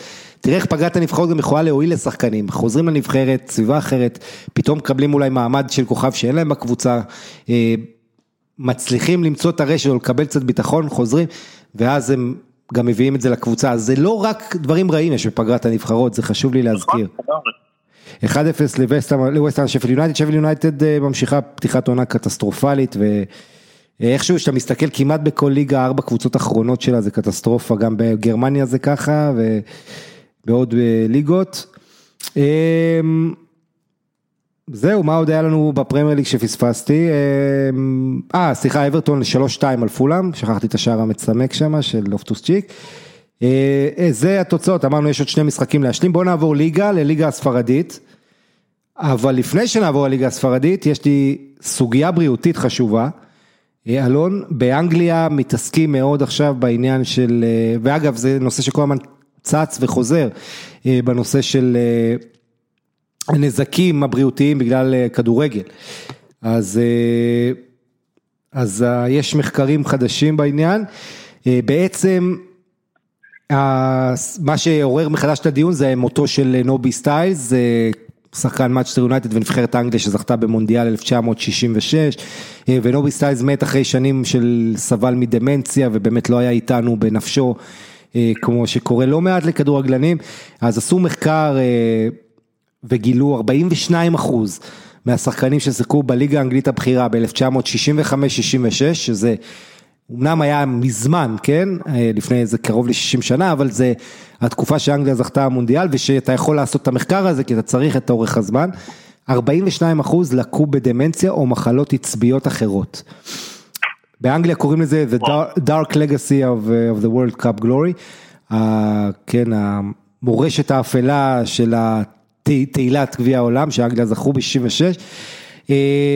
כן, תראה, אז מדבר, מדברים על הנגיחות כגורם אה, מאוד, אה, שמאוד יכול להזיק לאורך זמן.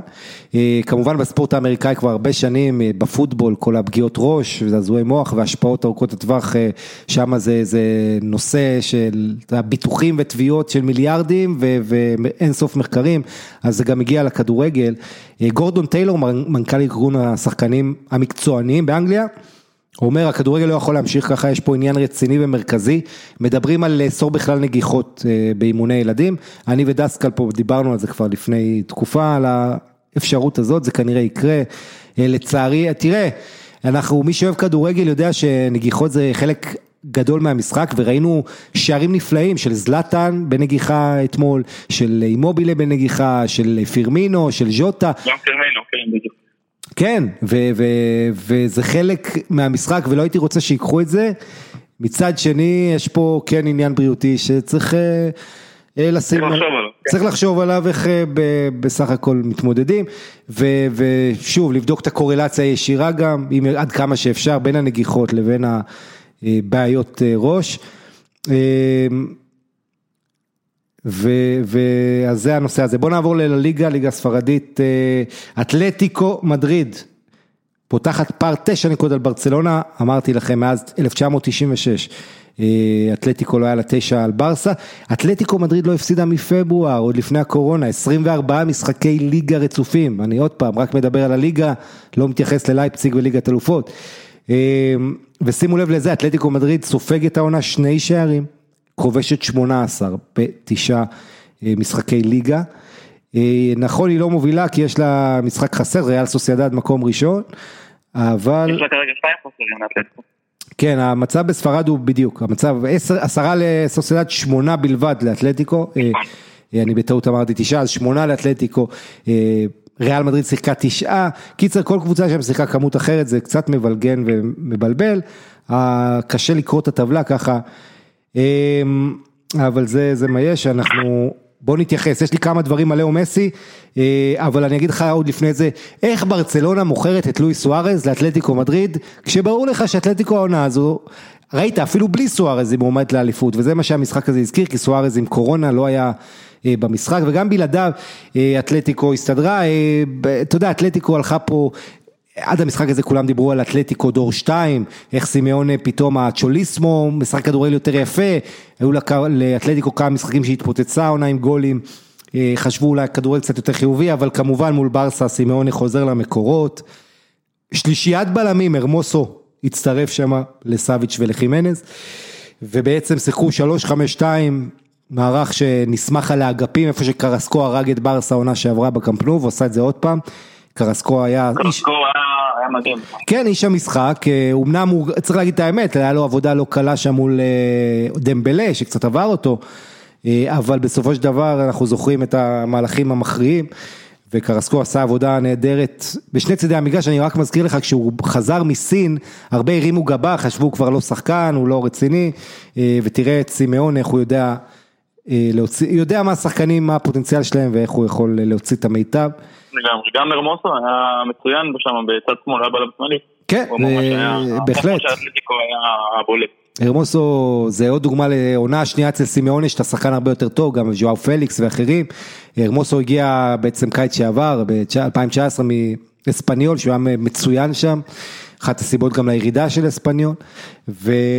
ועונה ראשונה לא כל כך השתלם, לא קיבל הרבה צ'אנסים, אבל הנה עכשיו בוא נגיד הוא עדיין שחקן ספסל אבל הוא בלם וגם יכול להיות מגן נהדר. אה, מסי, בוא נדבר על מסי, מסי חוזר מפגרת הנבחרות עצבני, משחק ביום רביעי 90 דקות מול פרו, אין לו כמעט זמן לנוח, טיסה 15 שעות, עולים לו כן, על לא הטיסה חמישה פקידים מרשויות המס. אה, עוד פעם לא שמעתי? הוא חוזר בטיסה של 15 שעות לברצלונה, כן, נוחת עייף, עולים לו על המטוס הפרטי, אה, חמישה אה, חוקרים מרשויות המס אה, הספרדיות, מבקשים ממנו מסמכים, הוא נדרש לשלם אפילו איזה מכס, מסי, והוא כל זה, הוא מגיע עצבני ואז עוד שואלים אותו על האח של, על הקרוב משפחה של גריזמן שאמר שגריזמן לא יכול לשחק איתו או משהו. קיצור מסי, מה זה עצבני, אה, גם אין לו פתאום את לואי סוארז, את וידל, את האנשים האלה שהוא יכול לחלוק איתם את ההצהרות לו, האישיות שלו. אז מסי אומר לעיתונאים זורק כזה, אני עייף מלהיות הבעיה של כולם אה, תמיד במועדון. אה, שים לב לזה, מסי אמנם מול אתלטיקו בקריירה שלו, 31 גולים ב-42 משחקים, נדמה לי רק מול סביליה הוא כבש יותר. אבל, אבל הדבר הכי בולט בעיניי לגבי לאו מסי אלון זה שבגיל 33 אה, אתה פעם ראשונה בקריירה שלו רואה שהוא יותר נהנה ויותר מרגיש משוחרר שהוא בנבחרת מאשר בברצלונה. בברצלונה פתאום היוצרות התהפכו, הפרצוף העצוב, החוסר אונים הזה, החוסר יכולת לעשות משהו על המגרש גם עם האסופה הזאת שיש סביבו, מה שהיינו רגילים לראות בארגנטינה זה מה שקורה בברצלונה, אה, הנתונים אה, די ברורים, ההגנה של אתלטיקו צופפה, ואתה יודע, זה שאתלטיקו מצליחה לעשות את זה גם בלי קשר אחורי אתלטי, כמו שהיה לה את תומאס פרטי עונה שעברה, או קונדוגביה, היא עשתה את זה עם סאול וקוקה, שהם, אתה יודע, בסדר, הם טובים, אבל זה, בוא נגיד, יהיו עוד קשרים אחוריים יותר קשוחים, קזמירו וכאלה שיעצרו את מסי בהמשך. אז מסי מאבד 23 כדורים, משלים 36 מסירות במשחק הזה. אה, ורק פעם אחת הוא מצליח בעצם אה, להיכנס לרחבה, להגיע למצב, זה קרה מחצית הראשונה שם, כדור נהדר של אלבה, אבל זווית קשה. שים לב לנתון הזה, 15 משחקי חוץ אחרונים של לאו מסי בליגה הספרדית. שער אחד על מיורקה ב-4-0, זה היה מיד אחרי הפגרת קורונה, והיה לו עוד צמד מול הלווס. חוץ מזה, 13 משחקי חוץ שהוא לא כובש, מ-15 אחרונים. ב-2020 אין אף שער חוץ מכריע ללאו מסי בליגה לברצלונה, ובכלל. לאו מסי לא כובש כבר מעל שנה בעיטה חופשית, 48 ניסיונות רצופים הוא לא כובש, ואולי הכי מדהים, והיו אוהדי רונלדו שאמרו אם זה היה על רונלדו כולם היו מדברים על זה. מסי ב-2020, 14 גולים ממשחק פתוח, לא כולל פנדלים, לברצלונה ולארגנטינה ביחד, 14 בלבד. שנה קשה יש לו באמת. מאוד מאוד קשה, ושעון החול אוזל, אתה יודע, הוא צריך יותר עזרה. וזה גם נראה מאולץ, ממש, במשחקים האחרונים הכל נראה מאוד מאולץ. נכון, ואגב, עוד לא... כן, ושים לב מה קורה בברסה, טרשטגן, טרשטגן שגם פה היו לו הצלות טובות והוא עדיין אה, זה, אבל טרשטגן עושה טעות איומה, ואיכשהו יש לי הרגשה שהיכולת הטובה של נוייר בביירן, ונגיע תכף לנוייר, אה, למרות השישייה שהוא קיבל מספרד, אבל פתאום נוייר מאז ליגת האלופות שחזרנו לשחק והוא ביכולת שיא, נראה לי שזה גם משפיע קצת מנטלית על טרשטגן, שמאוד אהוב, אבל משהו קצת נכבה שם, בכל מקרה עשה טעות ביציאה, בוא נדבר מקצועית ולא ננתח דברים שאנחנו לא יודעים. אה, טעות קשה שגם של פיקה, גם שלו, אה, בשער המיותר הזה, ממש על סף ההפסקה של קרסקו. אה, ברצלונה, אם לא מספיקות הצהרות, הג'רד פיקה, שבוא נגיד את האמת, לא צריך להיות שחקן הרכב בברסה, אם היא רוצה לחזור לשלוט או להיות ברמות הגבוהות. אה, פיקה הוא עדיין מנהיג והכל, יש לו איכויות שלו, אבל אה, בטח התקפיות. אבל הגנתית מאוד מדאיג, בטח בתבנית משחק של ברסה, שהוא צריך כל הזמן לרדוף אחרי שחקנים מהירים ממנו, אה, אז הוא נפצע בברך רצועה צידית והוא ייעדר 4-5 חודשים כנראה. וסרג'י רוברטו גם נפצע בשריר הארבע ראשי וייעדר כחודשיים, שים לב לזה, ברצלונה, אחרי ההפסד הקודם שלה, אתה זוכר, היא ניצחה את בטיס, לפני היציאה כן, לפגרת הנבחרות, 5-2, זה הניצחון היחיד שלה בשישה משחקי ליגה האחרונים של ברסה, שתבין כמה המצב של קומן גרוע. כן. אה, ו-11 נקודות בשמונה מחזורים, כן, יש לרונלד קומן, אה, רק אה, מתוך 48 מאמנים בהיסטוריה של ברסה, הוא מקום 37. אתה מבין, זה פשוט לא ייאמן, אני מדבר על הפתיחת עונה של כולם, פתיחת קדנציה בעצם, ואם ברסה רוצה להתעודד, אז היא הייתה בפיגור תשע לפני 21 אה, שנה בעידן ונחל, אבל זה ימים אחרים אז, וכן הצליחה לקחת אליפות, וגם אה, פעם אחרונה שהיא פתחה ככה, זה היה ב-91-2 בדרימטים של קרויף שכן לקחה אליפות בסופו של דבר, אה, אבל אלה זמנים אחרים. כמובן, זה אי אפשר להשוות לליגה שלפני 20 ו-30 שנה. ומה שמדאיג, הזכרתי קודם, אחרי ההפסד הקודם, סרג'יניו דסט, הצעיר שלא יודע בכלל ספרדית נשלח להתראיין עם ה... לדבר עם התקשורת, והיה נבוך, הפעם את מי הם שלחו? את פדרי, בן ה-17. אז זה קצת אה, מראה על משהו רקוב במועדון הזה, כשדברים כאלה קורים, הבריחה של הכוכבים גם, וגם מסי עצמו ששוטט על המגרש, ושוב ידברו על המנהיגות שלו וכאלה ש... שחסרה, ש... אבל זהו בוא נזכיר שהיה אנסו פאטי ובוסקץ כבר היו פצועים ולא שיחקו. אה, וכן, אה, שוב, דייגו סימיונה, 17 משחקי ליגה ראשונים מול ברסה, 11 הפסדים, 6 תיקו, ב-17 המשחקים האלה רק פעם אחת אתלטיקו הצליחה לשמור על שער אה, נקי. ופעם אחרונה שאתלטיקו באה, תחילת דצמבר 2019 לוונדה מטרופוליטנו, ברצלונה ניצחה שם, דקה 80 בערך, מסי נתן גול גדול מבישול של סוארז, וזה ההפסד הבית האחרון של אתלטיקו, מאז היא לא מפסידה בבית, אה, הקבוצה של סימיונה. אה, אז אה, כן, דיברנו מספיק על ברסה, ואגב אתלטיקו אחרי 20 משחקי ליגה, בלי ניצחון, מנצחת את ברסה, היה לה רצף יותר ארוך מזה נגד ריאל שהיא קטעה לפני שבע שנים. גם... כן, מאז פברואר 2010 היא לא ניצחה כן, מאז 2010. צריך להזכיר שזה בליגה, כי בליגת אלופות אתלטיקו הייתה סיוט של ברסה, גם ב-2014, 2016 העיפה אותה וכן ניצחה אותה, אבל אנחנו מדברים פה על הליגה, והנה, אולי זו העונה של אתלטיקו, אחרי האליפות ב-2014 תבוא עוד אליפות. אה, נראה שזה בדרך. כן, כן, דרך עוד ארוכה, יהיה לנו זמן להתייחס לזה. נביא פה אוהד אתלטיקו מתישהו, כבר היה לי לא מזמן. אה, בוא נדבר על ריאל מדריד שעושה אחת אחת אצל ויה ריאל, ריאל מדריד עם מכת נהדרים עם הקורונה ועם הפציעות. אה, שים לב לזה, לא פחות משבעה שחקנים. של, בעצם בוא ניתן לך את הנתון הכי מדהים, אתה יודע בריאל מדריד העונה רק שלוש, יש רק שלושה שחקנים שלא נפצעו או נדבקו בקורונה. מודריץ', ויניסיוס ורודריגו. כל השאר, כל שאר שחקני הסגל נפצעו, או היו חיובים לקורונה, או הרבה היו גם וגם. אז אה, רמו, עכשיו שים לב למשחק הזה מול ויה ריאל, שוויה ריאל היא שתי נקודות מעל ריאל, אומנם משחק יותר, אבל קבוצה שלא הפסידה שבעה מחזורים רצוף, מאז אותו תבוסה היחידה, ההפסד היחיד של העונה היה מול ברצלונה, 4-0 בקמפנו, ומאז אותו הפסד הם קמו נהדר, קבוצה של אונאי אמרי, אה, ויש לה סגל טוב מאוד לוויה ריאל, עם כמה שחקני רכש שמאוד הוסיפו לה, לעונה הזו. וזה אחרי שאיבדה את סנטי קסורלה, השחקן החשוב שלה בקישור, אבל הצליחה לחפות על זה אה, עם יופי של רכש ויה ריאל, אה, פרחו וקוקלן בקישור, ומגן אסטופיניאן, ובאמת סגל נהדר יש להם, אז... וקובו כן, קובו דווקא הוא לא, הוא לא בעניינים כל כך, ואני לא יודע מה יהיה איתו, אבל... כן, הייתה לו החמצה גדולה בסוף שם, הוא מראה מדריד. כן, קובו עלה מהספסל המשחק הזה במצב של אחת-אחת, כמה דקות לסיום, והחמיץ לבד מול קורטואה. הזדמנות לנצח את הקבוצה, ש... את הקבוצת אם שלו. אה, אבל אה, קובו אמנם קבע שזה שער בליגה האירופית, אבל אה, לפי הדיווחים בוויה ריאל הוא מאבד הרבה כדורים, עדיין משחק כמו שחקן צעיר שצריך עוד ללמוד הרבה, קבל, לשפר את קבלת ההחלטות, יותר משמעת הגנתית וכמו שזה נראה כרגע, הוא לא...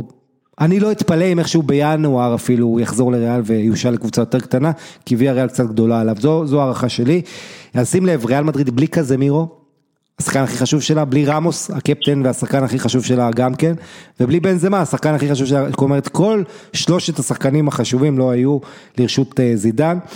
אה, גם מיליטאו לא היה, יוביץ' שנדבק עם נבחרת סרביה שם בקורונה, דווקא כשהוא הפציץ בנבחרת, אבל ורדה, האורוגוואי עדיין פצוע. אה, גם אודריוסולה, הדבר היחיד הטוב זה שדני קרבחל חוזר, ודני קרבחל חוזר אחרי שהוא היה פצוע. כן, קרוב לחודשיים, קרבחל חוזר ותוך 105 שניות כבר מבשל למריאנו. אה, זה גם סיפור מדהים, כי מריאנו עצמו, אם אתה יודע, זידן לא סופר אותו. אה, זה שחקן ששיחק בשנה וחצי האחרונות פחות מ-100 דקות. עד למשחק הזה, הוא לא פתח בהרכב מאז חמישה במאי 2019, זאת אומרת שנה וחצי ועוד איזה 20 יום. לא פתח בהרכב מריאנו, פעם אחרונה שפתח בהרכב במאי 2019 זה היה נגד אותה ויה ריאל, הוא כבש צמד, הפעם הוא כבש נגדה את רק אחד, אה, אבל אה, כמו אז, זה גם היה מאוד מוקדם, אה, השעה הראשון, אז הוא כבש 83 שניות מהפתיחה, פעם 105 שניות מהפתיחה, אני מזכיר לך שגם מול ברסה, השער האחרון שלו במרץ, הוא עלה מהספסל ואחרי איזה 50 וקצת שניות כבש את השני נגד ברסה, אז מריאנו יש לו את ה... הוא יודע לעלות ומיד לתת גול, או לפתוח ומיד לתת גול. ושים לב לנתון הזה, יש לו גול כל, כל 90 אה, או כל 100 דקות בריאל, זאת אומרת הוא פשוט לא מקבל צ'אנסים, מריאנו, היה לו 21 גולים בליון וגם שם ממוצע גולים טוב, אה, גם באקדמיה של ריאל כשהוא היה בקסטיליה בזמנו, בסך הכל מאז שיוביץ' הגיע למועדון, יוביץ' קיבל 32 משחקים 1,000 דקות, מריאנו קיבל 9 משחקים 100 דקות. זה ההבדל ביניהם, 900 דקות, והתפוקה של שניהם היא זהה, שניהם כבשו שני שערים. למעשה יוביץ', אם אתה מנתח לעומק, רואה שהגולים שלו אפילו לא היו חשובים. הגיע ב-5-0 על לגנס ו-4-1 על אוססונה, הגולים של מריאנו אפילו יותר חשובים. אז אה, איסקו אה, ביקש לעזוב בינואר, אה, זה עוד כותרת שלא עושה שקט במדריד, הכותרת הזאת גם יוצאת בבוקר של המשחק הזה. ריאל מדריד עכשיו יוצאת יום רביעי לסנסירו נגד אינטר. אה, מדאיג מה שקורה בריאל, אה, בוא נגיד ככה, מאוד יכול להיות ש, שלא יהיו גם הם וגם ברסה בסימן שאלה לגבי הנוקאוט, לפחות לברסה יש בית יותר נוח, אבל ריאל בצרות כרגע ויש לה לוח משחקים לא פשוט, אה, ועמוס מאוד וכמה משחקים קשים, כולל הפיחואן עוד שבועיים, משחק חוץ אצל סביליה ולפני זה מול אינטר ומול שכתר בחוץ, למזלה לפחות יש לה את הלווס בבית במחזור הקרוב. אמ, סביליה 4-2 על סלטה ויגו. אמ, מה שמעניין ש... סביליה חזרה מ... סלטה ויגו עשתה מהפך 2-1, ואז סביליה חזרה מ-2-1 ל-4-2, זה היה משחק ממש מטורף. כן, זה היה המשחק הכי טוב של המחזור לליגה, כמו שהזכרת. אה, בעצם סביליה עולה יתרון מוקדם, שער של הבלם קונדה, שיש דיבורים שאולי ריאל מדריד תביא אותו אה, מתישהו בעתיד, אבל הוא כבר בפנקסים של ריאל, הבלם הצרפתי הצעיר הנפלא הזה, ז'יל קונדה. אה, ואז טעויות איומות של וצליק שנכנס לשער, כי בונו אה, חזר לנבחרת מרוקו עם קורונה, אז וצליק הצ'כי שעמד מול ישראל, אה, ושוער מצוין בסך הכל, אבל עשה שטויות, במשחק הזה אז אספס ונוליטו הופכים, ואז השער החשוב על סף ההפסקה שמחזיר את סביליה לעניינים, השער שכובש אומנם את נסירי עם נגיחה נהדרת, אבל מי שראוי לקרדיט זה הקפטן בין ה-35 שמבשל נהדר, ותמיד שצריך שער חשוב, הוא שם לבשל אותו. זה חזוס נאבס המדהים, בין 35, עומד להאריך את החוזה שלו, אה, לא יורד מהמגרש, אה, אתה יודע, הוא היה בכלל בספק למשחק, הוא נפצע לפני שבועיים והוא הוחלף מול ססונה, והוא בא ועולה ומשחק, והוא תמיד כשהוא משחק הוא מהטובים במגרש. וכל שידור של סביליה, כשיוצא לי לפרשן, אני אומר, אם רק ברצלונה אחרי דני אלווס, הייתה מביאה אותו, את חזוס נאבס, ולא את כל הסמדואים והאחרים שהיו אצלה, מצבה היה יותר טוב, בוא נגיד ככה. לגמרי, מסכים. אה, איוון רקיטיץ' שמגיע לו מחמאות, הוא... אה, אה רגע, אז, אז אה, רק אני אשלים את ה-4-2, כי הזכרתי איך הם השוו מהנגיחה של נסירי, אבל אחר כך הם משלים את המהפך, אסקודרו עולה מהספסל המגן השמאלי, במקום מרקוס אקוניה המאכזב, זה קרה כבר במחצית הראשונה לופטגי עושה חילוף כזה, אסקודרו עם קצת מזל, היה deflection, בעיטה מרחוק. כובש, זה קורה רק דקה 85, המשחק הזה הלך ל-2-2 עד אז, אה, ומוניר אלחדדי עוד מחליף אה, מקנח מיד אחר כך 4-2. אה, אגב, היסטורית זה מדהים המאזן של סביליה בבית מול סלטה, 43 ניצחונות ב-59 משחקים, מאזן מטורף. זה סתם ככה אנקדוטה. רקיטיץ' זה סיפור נחמד, שולח חולצה.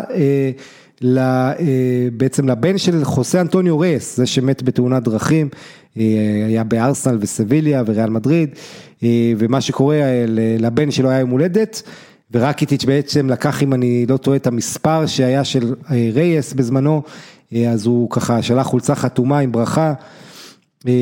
כמובן היה חבר של רייס, רקיטיץ' מהקדנציה הקודמת שלו במועדון, אז הבן של רייס עונה לו, תודה רבה על החולצה, אני מקווה שהמספר של אבא מביא לך מזל. אה, עוד משחקים בספר... כן, סיפור נחמד. אה, אלווס חוזרת, בעצם אלווס מובילה 2-0 על ולנסיה, ולנסיה נראית זוועה, ואיכשהו ולנסיה לא רק, היא משווה, המשחק נגמר ב-2-2, וולנסיה יוצאת מאוכזבת, כי גמרו שם מחמיץ מול שער ריק. לוולנסיה יש בעיה, חוץ ממקסי גומז, אין לה באמת סקורר, גמרו זה הרבה אחרי השיא, מנו וייכו, זה כישרון שיכול לתת, אבל יציבות עדיין הוא לא הביא. אמ, ובכל מקרה, למרות שהמשחק הזה נגמר לא רע בכלל 2-2, צ'ימו נברו, לוקאס פרז בפנדל אה, כובשים, אה, הסיפור הנחמד זה הוגו גיאמון שהיה קטסטרופה, הבלם הצעיר של אה, ולנסיה, אתה יודע, ולנסיה מחלקת נוער מפוארת, וגיאמון 60 דקות קטסטרופה, שם בשערים, עושה כל טעות אפשרית, כמעט עולה לקבוצה שלו ב-3-0 סוגר את המשחק, ואז דקה 77 הוא נוגח את השוויון 2-2, תראה מה זה כדורגל, משחק שהיו אמורים לדבר כמה הוא נקודת תורפה, והוא הופך למושיע, הבלם הזה. אה, שים לב, למרות שוולנסיה הדהימה 4-1 את ריאל מדריד לפני הפגרה, אוהדי ולנסיה ממשיכים במחאות נגד הבעלים הסינגפורים, אה, פיטר לים ואניל מורטי, שני האנשים שמנהלים את המועדון. אה, מחוץ למשרדי המועדון של, כן, מחוץ למשרדי המועדון של ולנסיה תלו שלט עם הכיתוב 11,116 קילומטר. זה המרחק מוולנסיה לסינגפור, איפה שרוצים לראות אותם חוזרים אה, לשם ועוזבים את הקבוצה.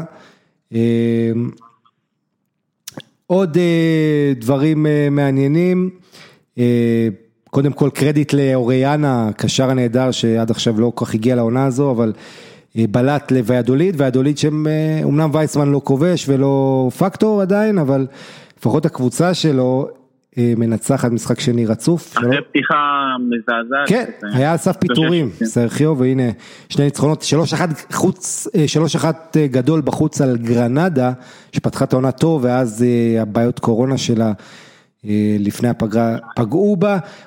אוסקר פלנו, אוריאנה, יש שם שחקנים טובים בוועדולית שהיא תעשה צרות ללא מעט קבוצות.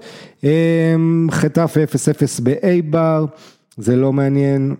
אה, קאדיס מפסידה לסוסיידד, אז סוסיידד מוליכה את הטבלה, אה, שער של, שער של עיסק השוודי, אה, אויר סבל, מלך השערים של הליגה לא פגע במשחק הזה, אבל טוב שיש עזר כנגדו, לבנטה אלצ'י אחת אחת, ולסיום שני סיפורים, שני אנקדוטות צרות על המחזור בספרד, קודם כל ווסקה, עשתה אחת אחת באוססונה ביום שישי, אה, סנדרו הוותיק כבש לווסקה, אבל ווסקה אני מזכיר אותה כי יש להם קטע לווסקה, כל משחק הם עולים עם סרט קפטן אה, שהוצב באופן מיוחד למשחק אה, הספציפי הזה, אתה יודע שהם משחקים. אז המשחק הזה הוא אצל אוססונה, אוססונה חוגגת השנה 100 שנה להקמתה כמועדון, ובכיכר המרכזית של העיר פמפלונה, איפה שאוססונה נמצאת, יש כיכר דל קסטיו קוראים לה. יש שם פסיפס מאוד יפה, אז הם עשו איזה הומאז' ככה לפסיפס בסרט הקפטן, אה, מאוד מאוד יפה, אהבתי את המחווה הזאת, והערה קצת יותר חשובה בספרד, אה, הערות גזעניות שנשמעו בחודש ינואר מאוהדי אספניול לעבר איניאקי וויליאמס, החלוץ של אתלטיק בלבאו, נעמות, קריאות קוף וכל מיני דברים כאלה מגעילים, עשויות לראשונה בספרד להגיע לבית משפט, ובוא נגיד האלה שעומדים לדין יישאו בעונש פלילי על הדברים שקרו, זה קרה בציון של אספניול שכבר ירדה ליגה מאז. בקורנע הוא בעצם הוחלף ובמערכת החוק הספרדית הוסיפו פגיעה בכבוד האדם וכל הדברים האלה, כל מה שקשור לגזענות, אז זה בניסיון להילחם, אתה יודע בספרד לא עשו הרבה במובן הזה, אז טוב לראות שדברים זזים, זה יותר משמעותי מכל ה... מה שאנחנו רואים באנגליה, שזה בעיקר להרגיש טוב עם עצמם, אבל הנה באנגליה כבר מזמן עשו צעדים כאלה, הנה גם בספרד. יש אה, התקדמות מעניינת. בואו נעבור לסריה, נתקתק את זה. אה, אז הסופר קופה בין אה, יובנטוס לנפולי ב-20 בינואר, לא ייערך בסעודיה, הנה לא, אמרנו לא רק דברים רעים יש עם הקורונה, אתה רואה? אלא כן, לגמרי. התקיים בססוולו, באצטדיון מפאי, וזה יופי, קצת אחרי כל השנים, עשו את זה בסין, ובמפרץ, ופה ושם. הנה, אז זה חוזר לאיטליה סופר קופה בגלל הקורונה. נפולי, אחת, זלטן ומילאן, שלוש. תשמע, זלטן איבראימוביץ' השבוע קונה פלייסטיישן חמש לכל שחקני מילאן. ומילאן מגיעה למשחק הזה בנפולי בלי המאמן פיולי ובלי העוזר שלו מורלי, שנראה כמו מיני פיולי. כי בגלל קורונה יוצא שהדמות הבכירה בצוות המקצועי שיכול לעמוד על הקווים זה דניאלה בונרה, מי שזוכר אותו, השחקן עבר של מילאן, בין היתר ש... ב-2010, אוקטובר 2010, כשמילן פעם אחרונה ניצחה בנפולי, זלטן כבש שער ניצחון, גטוזו ובונרה שיחקו במדי מילן, הפעם הם נפגשו על הקווים, גטוזו מאמן של נפולי כמובן, בונרה אימן פה חד פעמית את מילן. אבל, אבל המאמן האמיתי הוא זלטן. בדיוק, אז זלטן לפני המשחק אמר לבונרה, הכנת אותנו מצוין, עכשיו תעשה לי טובה, תהיה רגוע, אל תדאג. יש לך את זלטן על המגרש שידאג לדברים, וזה פשוט לא יאמן איך שהוא אומר, זה קורה. אתה יודע, לפני המשחקים הוא אומר לשחקנים לידו של מילאן, חבר'ה, אנחנו מפרקים את היריבה, הוא נותן להם המון ביטחון, וזו הסיבה למה הם נראים כל כך הרבה יותר טובים עם זלטן. נכון, הוא האבא שלהם, הוא האח הגדול שלהם, הוא המאמן שלהם. כל כך הרבה שחקנים במילאן ביכולת טובה, ילון. כל כך הרבה שחקנים, אקן ורביץ' ותאו, ותאו, ומעל כולם בעיניי בנאסר, בנאסר וקיסיאן יהיו צמד נהדר בקישור, בנאסר זה שחקן אדיר, גם דריבליסט, גם אתה יודע, מתקל, מוציא התקפות, כמעט לא מאבד, מאוד מאוד השתפר והתבגר מאז שהיה באמפולי כבר שחקן טוב. שים לב, זלטן עם עשרה גולים, כי בעצם הוא כבש ארבעה צמדים העונה, זה הצמד הרביעי כבר בליגה, הוא כובש שמונה משחקים רצופים, שזה שיא לשחקן מילאן, וזה בגיל 39, כן? לא יאמן. כמו שאמרנו, אחד מארבעה שחקנים בספרות כפולות בליגות הגדולות. שים לב, זה הפסד בית שלישי רצוף לנפולי, נפולי ניצחה ארבעה רצוף בחוץ, כולל את סוסיידד בחוץ בליגה האירופית, אחד מארבעת הניצחונות ובבולוניה, אבל בבית הפסידה גם לאלקמר וגם, שאלקמר הייתה בהרכב משני. וגם לססורו לא הפסד מפתיע ועכשיו גם למילאן, אז שלושה הפסדי בית רצופים. בקיוקו הורחק שם כי מרטנס כבש והיה רושם שאולי נפולי כן תחזור, נפולי לא הגיעה להפסיד, היא הייתה טובה, הגיעה להרבה מצבים, היה חסר לה קצת מזל. אתה יודע, בוא לא נשכח, נפולי הייתה בלי השחקן ההתקפה, שחקן הציר, ויקטור אוסימן הניגרי, מאוד חסר, לא, ויותר קשה בלעדיו. גם גטוזו שמקבל המון מחמאות אבל איחר בחילוף, בקיוקו כבר היה עם צהוב, היה מסוכן, היה צריך להוציא אותו ולהכניס קשר אחר, אבל אתה יודע, אלה דברים שקורים, גטוזו עדיין מאמן טוב. מילאן מובילה, ממשיכה להוביל בגאון את הליגה האיטלקית. אתה אומר יקחו אליפות, אלון? אני לא חושב שהם יקחו אליפות. יש להם ליגה אירופית? זה נראה... זה סיכוי דווקא, יש לה סיכוי להצליח באירופה, אני לא חושב שהיא שהיא תשרוד עונה שלמה ככה בצמרת, בפסגה, אבל היא כן תסיים בטופ 4 שיוביל לליגת האלופות. אני עדיין עם יובנטוס, באיטליה שום דבר לא ישתנה. אני לא, קודם כל יפה, אני חושב שאתה, קודם כל דעתך מתקבלת בעניינים, אני לא חושב שיובה תיקח אליפות העונה, למרות שנחיה ונראה, אבל בואו לא נשכח את הדבר הכי חשוב, מה קורה אם זלאטן נפצע, וזה מה שקרה אתמול, כי זלאטן נפצע בשריר, בעצם פציעת hamstring, מה שאומר כנראה כמה שבועות בחוץ, מילאן בלי זלאטן, זה, או אם אנחנו כבר מדברים על מילאנו, זה אופרה אחרת. נכון. ו- וכמובן רפאל לאהו גם היה מצוין ועוד שחקנים, אבל כשאין לך את זלאטן הכל משתנה, זלאטן עשה אתמול שער מכלום, הוא הקדים את קוליבאלי שאין שחקנים בליגה הזו כמעט שמקדימים את קוליבאלי ככה, עם נגיחה גדולה, השער השני גם איך הוא פרח לפינה הרחוקה בגאונות, אה, קיבל מרביץ', זאת אומרת, אה, זה לא רק השערים, השערים זה, אתה יודע, זה יפה, זה המוצר הסופי, זה הנתון הזה שכולם מסתכלים עליו, אבל מי שרואה את המשחקים של מילאן, זה כל כך הרבה יותר, הוא עושה סללומים, הוא עם הכדור, הוא מפחיד את היריבות בעיקר, זה העניין, היריבות פוחדות, הוא לא-. שני בלמים הולכים עליו, הוא יוצא מהאמצע שלו, הוא מאוד דינמי יחסית לגילו, אני מקווה שהוא יחזור מהפציעה כמה שיותר מהר רק. ולשם עלה, נכנסים השחקנים האחרים, וזה פשוט נהדר לראות. אה, מילאן עם אה, 20 נקודות אה, בשמונה מחזורים, ובסך הכל אה, אה, ססוולו עם 18, רומא 17, יובה 16, אה, אינטר מקום 50 עם 15, נפולי 14 וזה בגלל ההפסד הטכני ההוא, וגם אטלנטה ולאצו עם 14, הכל הכל צמוד מאוד, מרתק. עונה. נפלאה באיטליה. עונה נפלאה. כן, באמת, יש לנו עונה נהדרת בתחתית, אומנם אתה שם את קרוטונה בצד, קרוטונה שהיא מתחת, ל- אבל עדיין, יש לך, מאוד מעניין גם מה שקורה בתחתית, כי ספציה ובנבנטו גם אה, מרשימות מאוד, העולות החדשות. אה, אז אה, כן, מה עוד, אה, יובה קלרי 2-0, בוא נדבר על קריסטיאנו רונלדו כמה מילים, אה, קריסטיאנו רונלדו עם צמד, בואו לא נשכח שעם הקורונה הוא החמיץ קצת משחקים, אז הוא מגיע לשמונה שערים בחמישה משחקים העונה. אה, בואו נדבר, רונלדו 60 גולים בסריה ב-69 משחקים.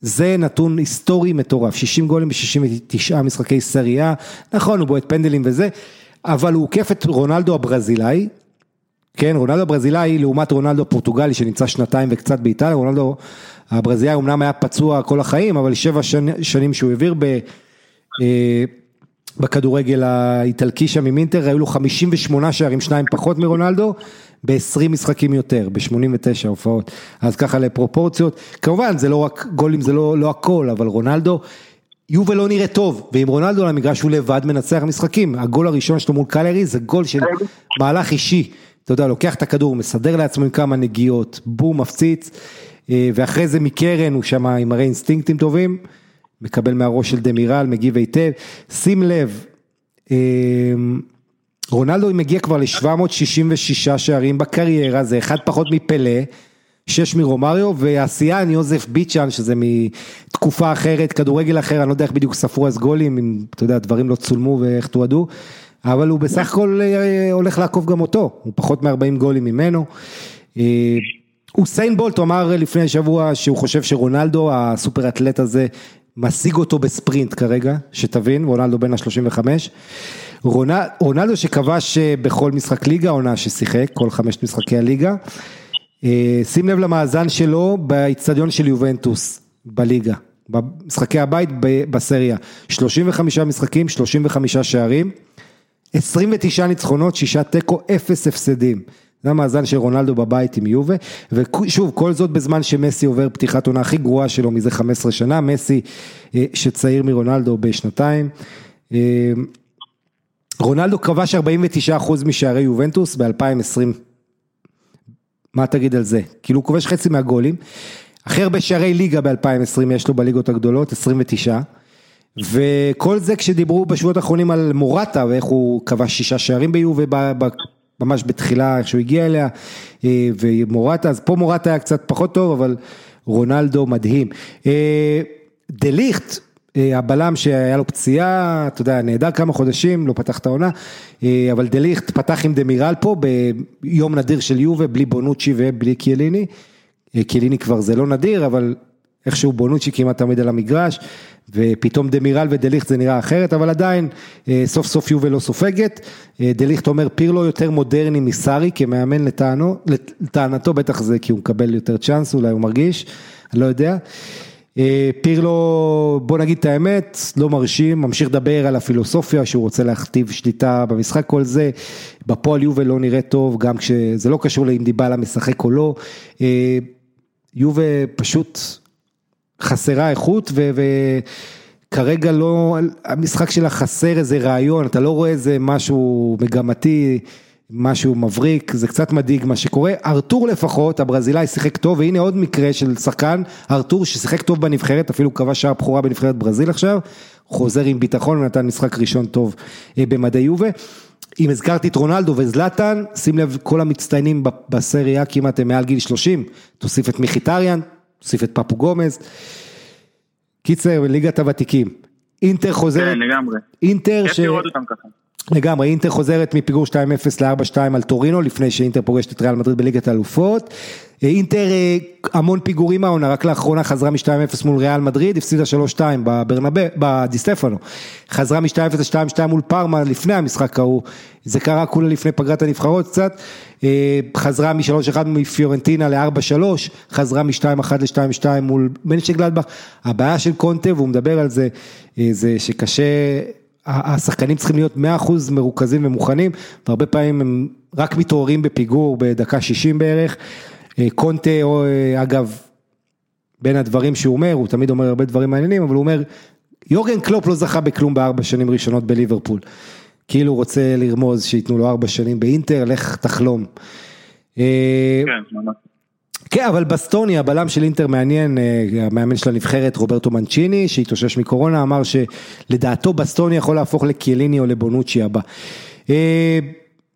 את הסיפור המעניין של המחזור אני מביא לך עם לאציו, לאציו מנצחת משחק שפתח את המחזור הזה באיטליה, 2-0 בחוץ את קרוטוניה, האחרונה בטבלה, קבוצה חלשה ביותר.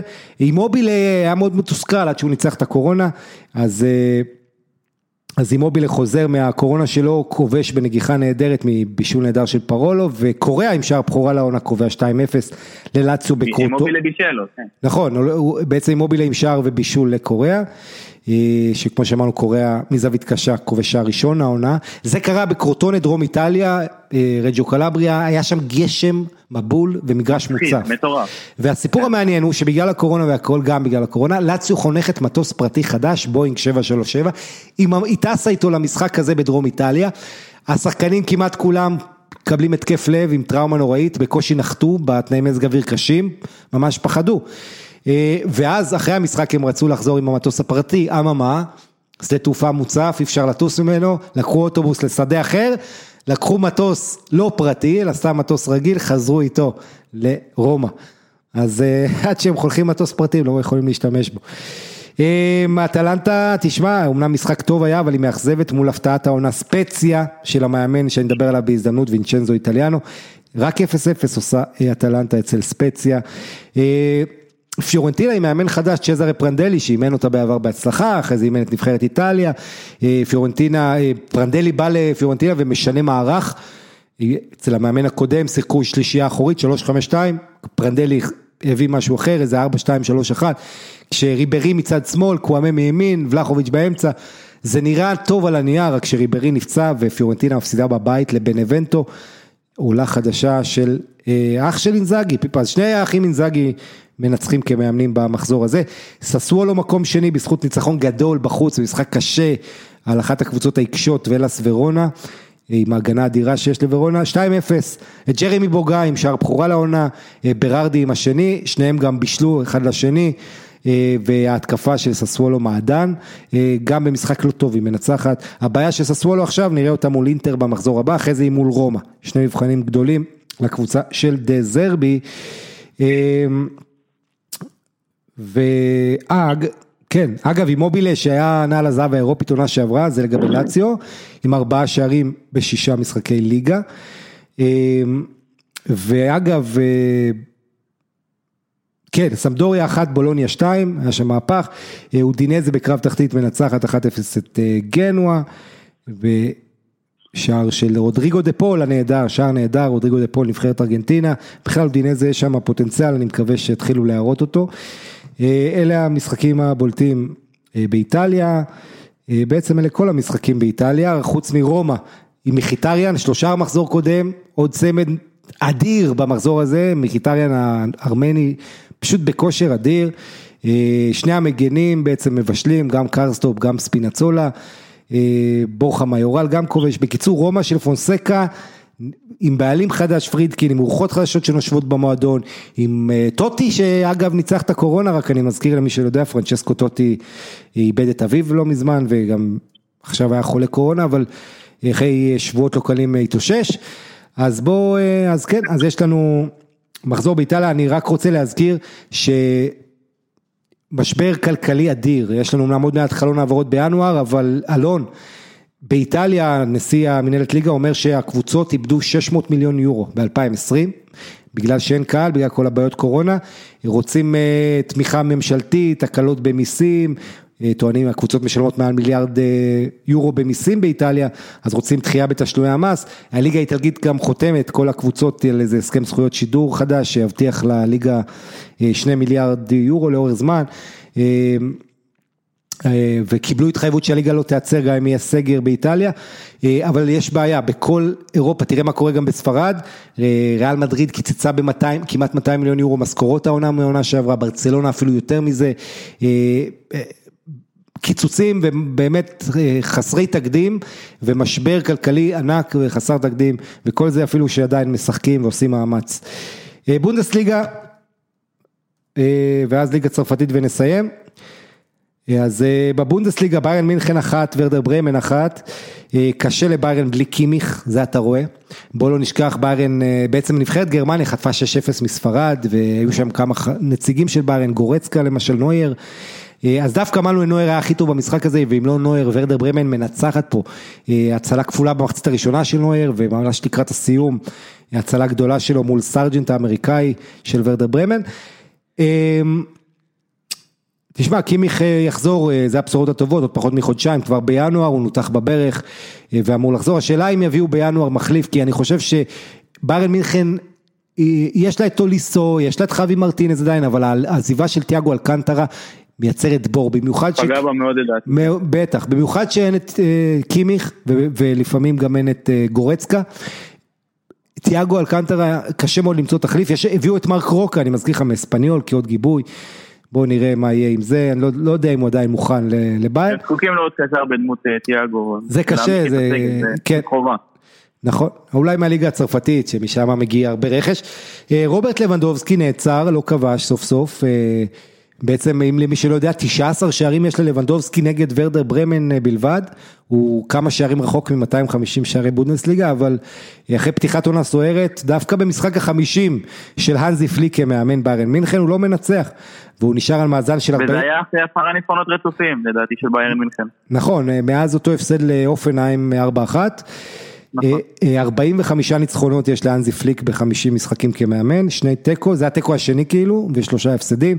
אגב, ביירן כבשה בליגה תחתיו 3.3 גולים בממוצע למשחק. אז אתה יודע, יש גם נפילות כאלה, בטח אחרי פגרת נבחרות. הדבר היותר מעניין זה על ורדר ברמן, שים לב לזה, מאז 17 באוקטובר, אלון, חמישה משחקי ליגה ורדר ברמן מקיימת, בכולם היא עושה אחת-אחת. היא משווה שיא ליגה. משווה שיא של לברקוזן, המנג'ר של ברמן בסוף המשחק, פרנק באומן אומר, זה לא מהשיאים שאתה מתגאה בהם, אבל אני גאה בקבוצה שלי. שים לב לזה, ורדה ברמן בעצם לא הפסידה מאז מחזור הפתיחה נגד ארטה ברלין, כבר שבעה משחקי ליגה רצופים, אז נכון תיקו זה לא באמת, זה יותר קרוב להפסד מניצחון, אבל בניגוד לשתי עונות קודמות שברמן הייתה מסובכת בתחתית עד הסוף, הפעם הקבוצה הזו אני מקווה ואני גם מאמין שתהיה יותר בטוחה, ב... לא תקרא למאבקים כאלה, שים לב שברמן ביירן זה אחרי הירידת הליגה של המבורג לפני שנתיים, זה המפגש בין שתי הקבוצות, בעצם המפגש שנערך הכי הרבה פעמים בבונדסליגה, וכמו שאמרתי ביירן הגיע עם 19 משחקי ליגה רצופים מאז 2010 שהיא מנצחת את ברמן, והנה היא נעצרת סוף סוף, וזה כולל שביעיות ושישיות וכאלה. תומאס מולר לא הפסיד מעולם לברמן, טוב, לא חוכמה גדולה, ב-22 משחקי. נגיד מזל טוב לנויר, שלא רק הצטיין במשחק הזה, זה היה משחקו 400 במדי ביירן מינכן. העייפות של ביירן, שאגב גורצקה עלה מהספסל, רק אני אגיד, השער הראשון במשחק של ברמן, סף ההפסקה, סרג'נט האמריקאי הצעיר בישל יפה לאגשטיין, המנהיג של ברמן. ומחצית שנייה אגשטיין העלה את ברן ליתרון. קינגסלי קומן עם נגיחה הפינה החוקה קצת הזכיר את השער שלו בליגת האלופות מול פריז, מבישול של גורצקה שעלה מהספסל במקום חווי מרטינס גורצקה. אתה ראית בעיקר בביירן את העייפות של שחקני נבחרת והם רצו חמישה, יותר מחמישה קילומטר פחות מהשחקנים של ברמן במשחק הזה.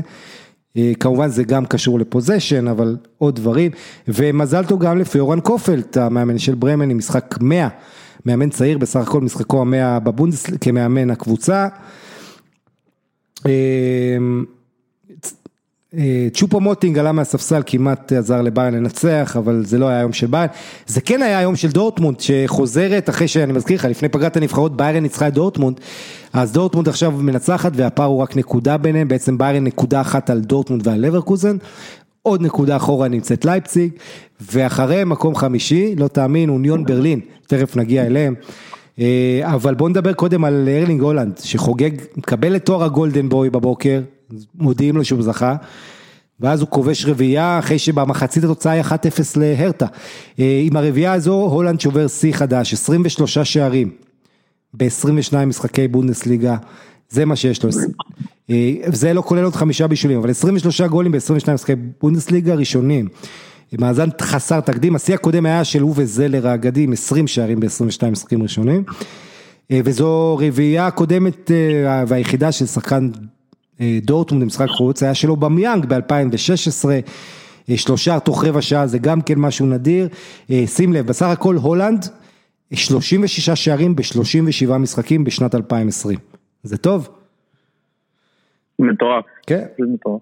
הוא צריך לעבור לריאל מדריד, מדברים הרבה עליהם בפה, אבל אני חושב שזה שחקן, רק עוד אגב, קור... הרבה מדברים עליו לסיטי גם, יש הרבה דיבורים על זה. תשמע, שיעבור להלוואי, אני, מצד אחד אתה רוצה אותו מתפתח במועדון כזה, מצד שני אתה כן מרגיש שהוא שווה יותר.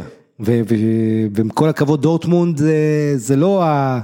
ואני לא רוצה לפגוע, יש לי הרבה חברים אוהדי דורטמונד, אבל אנחנו יודעים, יש את ה... היא מקפצה. נכון, זה מועדון שעושה דבר מדהים עם הצעירים, ומיד נגיע ל... לגמרי. אמ, אגב, אה, הוא מגיע לעשרה שערים העונה אה, הולנד בבונדסליגה, היו לו כל השישה הראשונים היו משחקי בית, ואז סוף סוף כובש שער בחוץ, ואחרי שתיים וחצי דקות הגיע השער השני שלו, בישול של ברנט. אה, אגב, היה לו רק שלושה אחד לפני כן, זה היה בבכורה שלו מול אוגסבורג בינואר. אה, בחמש שלוש, אז הנה יש לו גם רביעייה, הוא, אה, הולנד עצמו הנורבגי התבדח כשהוא הוחלף בדקה 85, הוא אמר ש...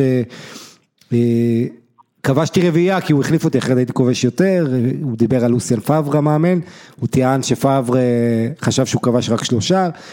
מחמאות גם למטאוס קוניה שכבש צמד להרטה ויש לו שישה שערי ליגה ושחקן מלהיב, אבל עם כל הכבוד להולנד ועם הרביעייה שלו ולקוניה עם הצמד, הכותרת של המשחק הזה זה השיא שקובע יוסופה מוקוקו.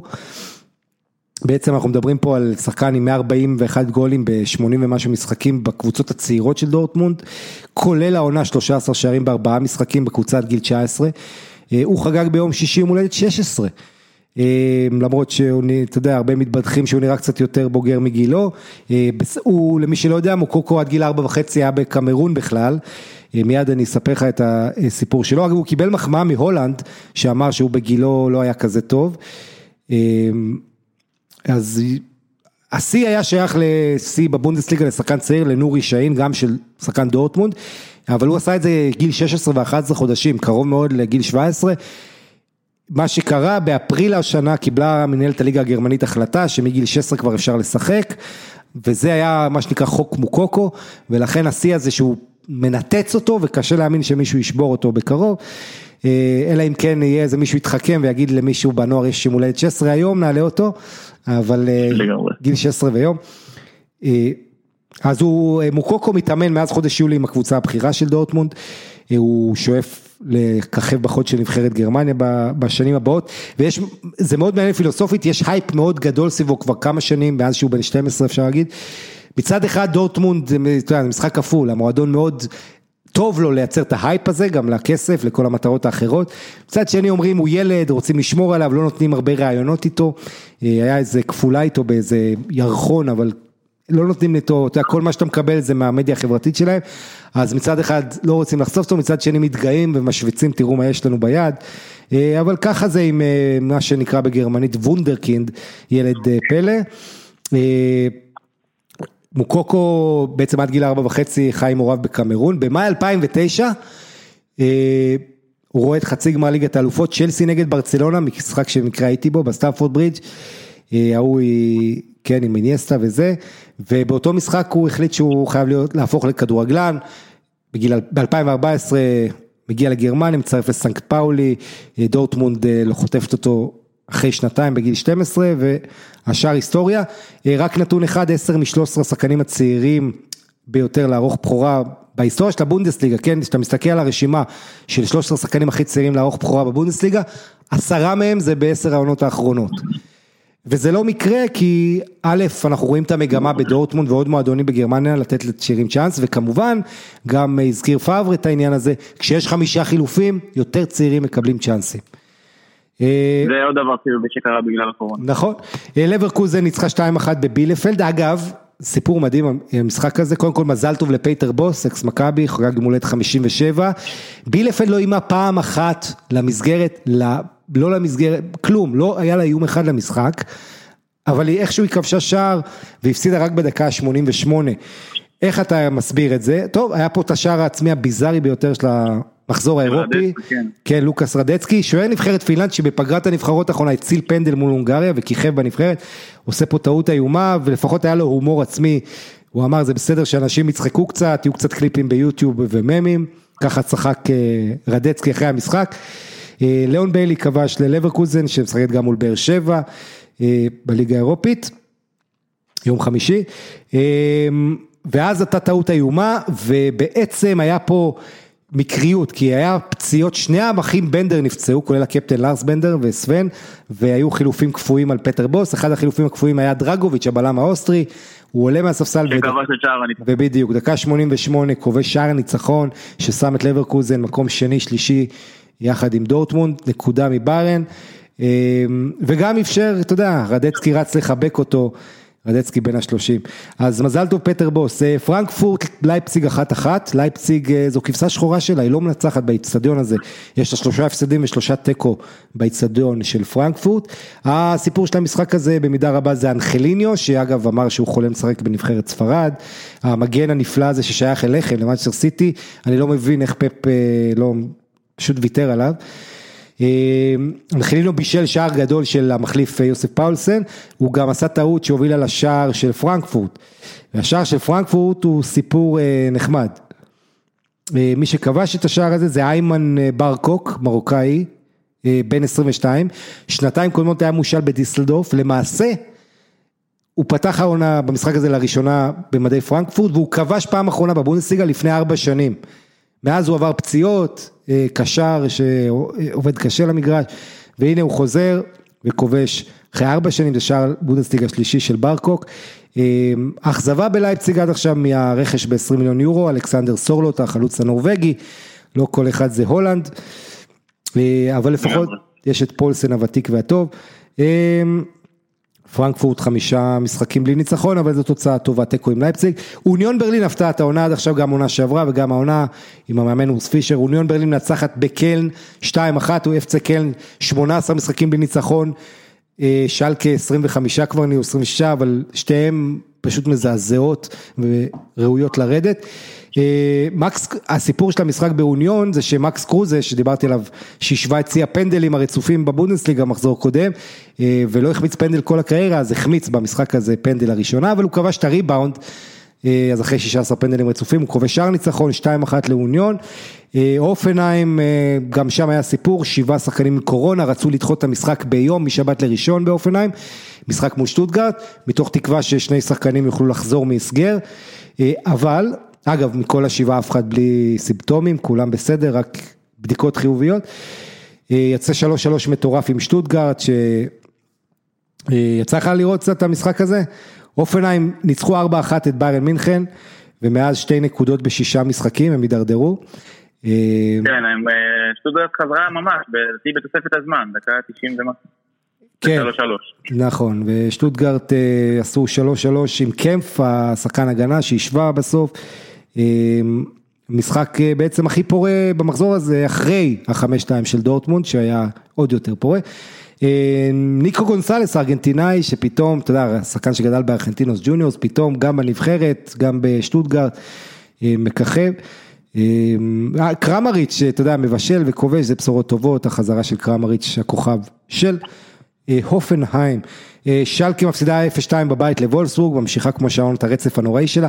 לשלקי יש העונה חמישה שערים וש... בכל העונה הזו, ושלוש נקודות, זה מה שדורטמונד עשתה רק במחזור הזה מול ארטה ברלין, חמישה שערים ושלוש נקודות, שתבין כמה המצב של המאמן באום שם, מנואל באום נוראי, ולא מן הנמנע שיהיה גם מאמן שלישי בעונה הזו בשלקה, שנמצאת אחרונה בטבלה. הפרש שערים מינוס 19. מטורף מה שקורה שם. כן, גם אפצה כן, מאזן זהה, שלושה תיקו, חמישה הפסדים, בלי, שתי הקבוצות לא ניצחו עדיין, שני מועדונים מפוארים. למעשה שלקה וקלן זה מקומות שלוש וארבע בכמות החברי מועדון בגרמניה, Mitglieder קוראים לזה, דורטמונד וביירן מעליהן. אבל שני האימפריות האלה שוקעות, המזל שלהם שגם בילפלד קטסטרופה ובילפלד הולכת לרדת, מיינץ משיגה עכשיו ניצחון ראשון שלה העונה הזו, אבל גם מיינץ עדיין מסובכת, וגם פרנקפורט, פרייבורג והרטה ברלין שם, שים לב לזה, מילה טובה למטטה, ז'אן פיליפ מטטה, שלושה לחלוץ הזה הצרפתי, היה שחקן נבחרת הצעירה של צרפת, אני מאוד אוהב אותו, יש לו כבר שבעה גולים העונה, ו-26 בשנתיים וקצת בבונדסליגה, אבל הסיפור המעניין לגביו מטטה, 484 משחקים בבונדסליגה של מיינץ עד השלושער הזה, הם לא היה להם אף שחקן עם שלושער, אז הנה, כן, הנה נתון נחמד שככה הבאתי אותו, אגב מטטה חתום עד 2023 ואני חושב ש... מועדונים גדולים או באנגליה או בגרמניה ייקחו אותו, הוא בהחלט, בהחלט שווה את זה, ויכול היה לסיים את המשחק עם חמישייה מי שראה. אז זהו, זה גרמניה, כמה מילים על ליגה הצרפתית לפני שנסיים. אז, אז הסיפור של המשחק זה הקל... מה שקראו בצרפת הקלאסיקר הגרמני שלנו, ניקו קובץ', שאומנם, אתה יודע, מזוהה עם קרואטיה, נבחרת קרואטיה, גם אימן, גם שיחק שם, אבל הוא יליד ברלין כמובן, מערב ברלין, וניקו קובץ' מבחינת הגרמנים גרמני, והוא פוגש את תומאס טוחל, שניים שאימנו את ביירן ואת דורטמונד לא כזה מזמן. ומשחק מדהים, בפריז סן ג'רמן מובילים 2-0 בהפסקה, ססק פברגס עולה מהספסל של, בעצם עולה מהספסל של מונקו, והופך את המשחק הזה לגמרי. פשוט מדהים מה שקורה פה, הם בפה בעצם כובש צמד, הוא גם מחמיץ פנדל, קיליאן אמבפה מאז שהוא עזב את מונקו, הוא, הוא מפציץ נגדה, נדמה לי עשרה שערים בשישה משחקים או משהו כזה, אני מצטער שהנתון אין לי אותו מול העיניים, אבל בכל מקרה אמבפה המשיך לדרוס את האקסית, הכל היה נראה טוב, זה למרות שניימאר לא היה, ואז מגיע החילופים, קווין פולנד עם צמד, השני מבישול של ססק, נהיה 2-2 ואז דיאלו עושה שטות גמורה, מאבד את הכדור לפולנד, מכשיל אותו, וסס פאברגס עושה מה שהוא לא עשה בערך דור כובש שער, כובש בפנדל, ומהפך שמושלם לקראת הסיום, 3-2 גדול למונקו, בעצם זה מגיע אחרי שמונה ניצחונות ליגה רצופים של פריז, כולל היא לא ספגה באחרונים, וזה הפסד, היא פתחה עם שני הפסדים רצופים, מי שזוכר, אחרי שלא היה לה באמת קדם עונה, אבל מאז פריז שמונה ניצחונות ליגה רצופים, פתחה כזה קצת פער, ואז היא נעצרת פה בהפסד הזה למונקו, היא ניצחה את מונקו באיצטדיון הזה, סטאד לואידה, 4-0 ו-4-1 בשתי העונות הקודמות, היא הייתה בדרך לזה עם 2-0 כמו שאמרנו, ואז הפסידה, וזה קורה כשמונקו בלי בן ידר, החלוץ המצטיין שלה, גם בלי רובן אגילר. אם פריז לא מנצחת את לייפציג באמצע השבוע, תומאס טוחל לפי כל הסימנים הולך הביתה, הוא לא, היחסים בין טוחל ללאונרדו לא טובים, שניהם לא סובלים אחד את השני, לאונרדו המנהל המקצועי, וטוחל פשוט, כל התגובות שלו, הוא נראה עייף מנטלית, אתה יודע, גם לא פשוט לאמן את הנאמר ואמבפה וכל הכוכבים האלה. סוללת כוכבים כזה. כן, אז נאמר עולה מהספסל, לא, לא מצליח להושיע, צריך להגיד היו שערים פסולים שלא, אני לא חושב שהיו צריכים להיפסל, בטח לא השער של מויזקין, גם לאמבפה היה אחד פסול. כן. אגב, דיברנו על ותיקים, אז עוד ותיק מפבריגס עושה פה פלאים ועוצר את פריז. כן, שבימינו הוא יותר צעיר. תוכל לאבד את ה... הוא, הוא צייצן לא פחות מוצלח כיום מכדורגלן, אבל עדיין הוא אינטליגנטי מאוד. והדבר המעניין לגבי כן. פברגס, בריאיון הוא אומר דברים יפים על מוריניו ודברים לא יפים על פפ גוארדיולה. כי אם אתה זוכר, התקופה שלו בברצלונה לא הייתה מוצלחת, ואז דווקא בצ'לסי אצל מוריניו הצליח אה, לפרוח מחדש. בכל מקרה, אה, מילה על נאמר, שיש לו לפי דיווחים מערכת יחסים פתוחה עם אה, כוכבת פופ ברזילאית מריו, בת 28, בשם גבילי. גבילי זה, זה הכינוי שלה, כן, השם המסחרי, השם המלא שלה זה גבריאל בטיסטה, שזה הכי דומה לבטיסטוטה. אה, אז, אז בגלל זה הזכרתי את זה, היא הוציאה אלבום בכורה העונה. אגב, נאמר, עוד uh, חודשיים הבן שלו, דוד לוק, יהיה בן, בן עשר, תראה איך הזמן רץ.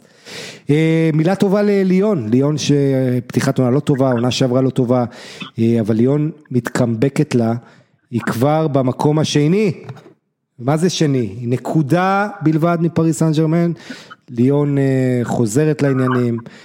השאלה הגדולה מה יהיה עם ממפיס דה פאי, כי כל הסימנים מראים שהוא רוצה לעזוב. אה, טינו... אני מאמין שהוא יישאר את העונה, לא בינואר, הוא לא יעזוב בינואר.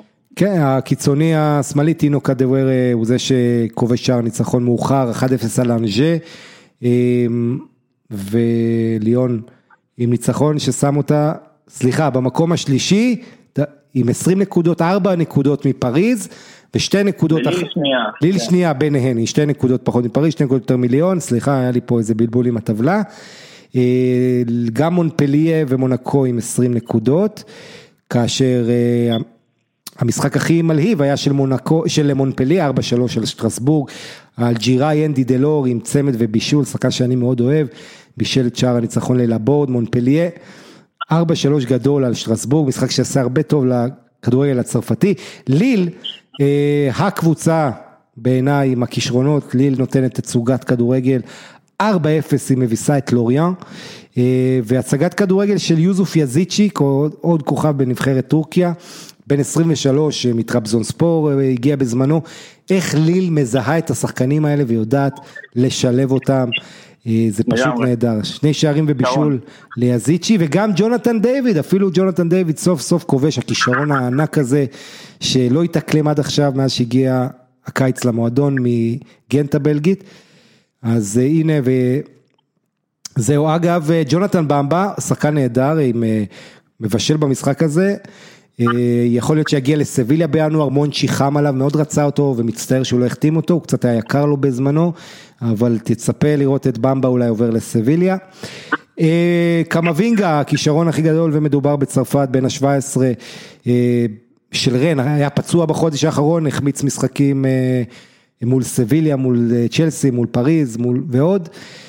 אז הנה הוא חזר, אבל הוא עושה שם, הוא נראה רך וחלוד, ועברו אותו כמו מים בדרך לשער הניצחון של בורדו על רן, 1-0, שער שחתם בן ארפה, סוף סוף שחתם בן ארפה חוזר לכבוש. שער ראשון בקדנציה הזו. אה, רן אה, ניצחון אחד בתשעה משחקים בלבד, קטסטרופה. אז אה, כן, זה מה יש לנו. אלון, איך היה לך? היה לי ממש כיף, כיף לעשות ככה ריוויו של כל המחזור, וכיף כמובן להיות איתך כמו תמיד, וכיף לשמוע אותך, אתה באמת אחד האנשים היותר מוערכים עליי במקצוע, תמשיך ככה. זה כיף לבוא. אה, וזהו, גם לי היה תענוג קצת, אתה יודע, לתת מהצד שלי על סיטי וככה קצת על אירופה. וזהו, תמשיך להיות עונה מטורפת ומופיעה כן. וכיפית, אנחנו נהנים בינתיים. תודה, תודה, אני לגמרי שותף לאיחולים האלה, צריך להזכיר ש... עונה מרתקת, זה לא רק על המגרש, תראה את ברצלונה, הולך להיות לך בחירות שם, ואולי מאמן חדש אולי יגיע, וצריכים מהפכה שם, הרבה קבוצות גדולות כן. צריכות אה, שינויים, חלק, במבחן, כן. חלק שינויים אפילו מערכתיים אה, מרכזיים, אז הולך להיות מעניין. לעומת זאת, נכון. קבוצה גדולה שעברה עשור נוראי וכבר עשתה את השינויים האלה, זוהי ריינג'רס הסקוטית, שאני רוצה לסיים איתה, סטיבן ג'רארד, חבר'ה, יכול להיות שמועמד ראוי לתואר מאמן העונה באירופה, נכון אתם יכולים לגחך ליגה סקוטית, אבל גם ריינג'רס, אם מי שעוקב אחריה, גם בליגה האירופית עושה פלאים, ומה שסטיבן ג'רארד עושה בקבוצה הזו זה מדהים. הם עדיין בלי הפסד ליגה, בורחים שם עם מאזן מדהים, 13 ניצחונות, שני תיקו, 37-3 הפרש שערים, 11 נקודות יתרון על סלטיק. אז, וגם ניצחו אותם כבר ב-Old Firm. בקיצור, סטיבן ג'רארד, אם יורגן קלופ החליט שנמאס לו מתישהו לאמן את ליברפול, יש בהחלט מועמד ראוי, מועמד ראוי ובוא נגיד מועדף על האוהדים, זה בטוח, אוהדי ליברפול. אז תודה רבה לכל מי שהיה איתנו, לוינטל בכל יום שני, תוכנית 54. אני עמית לוינטל, יום חמישי בכל יום נתון כאן, אנחנו נהיה שוב, אני דסקל ואורח. ושני הבא, עם אורח חדש, עוד תוכנית, ביי ביי.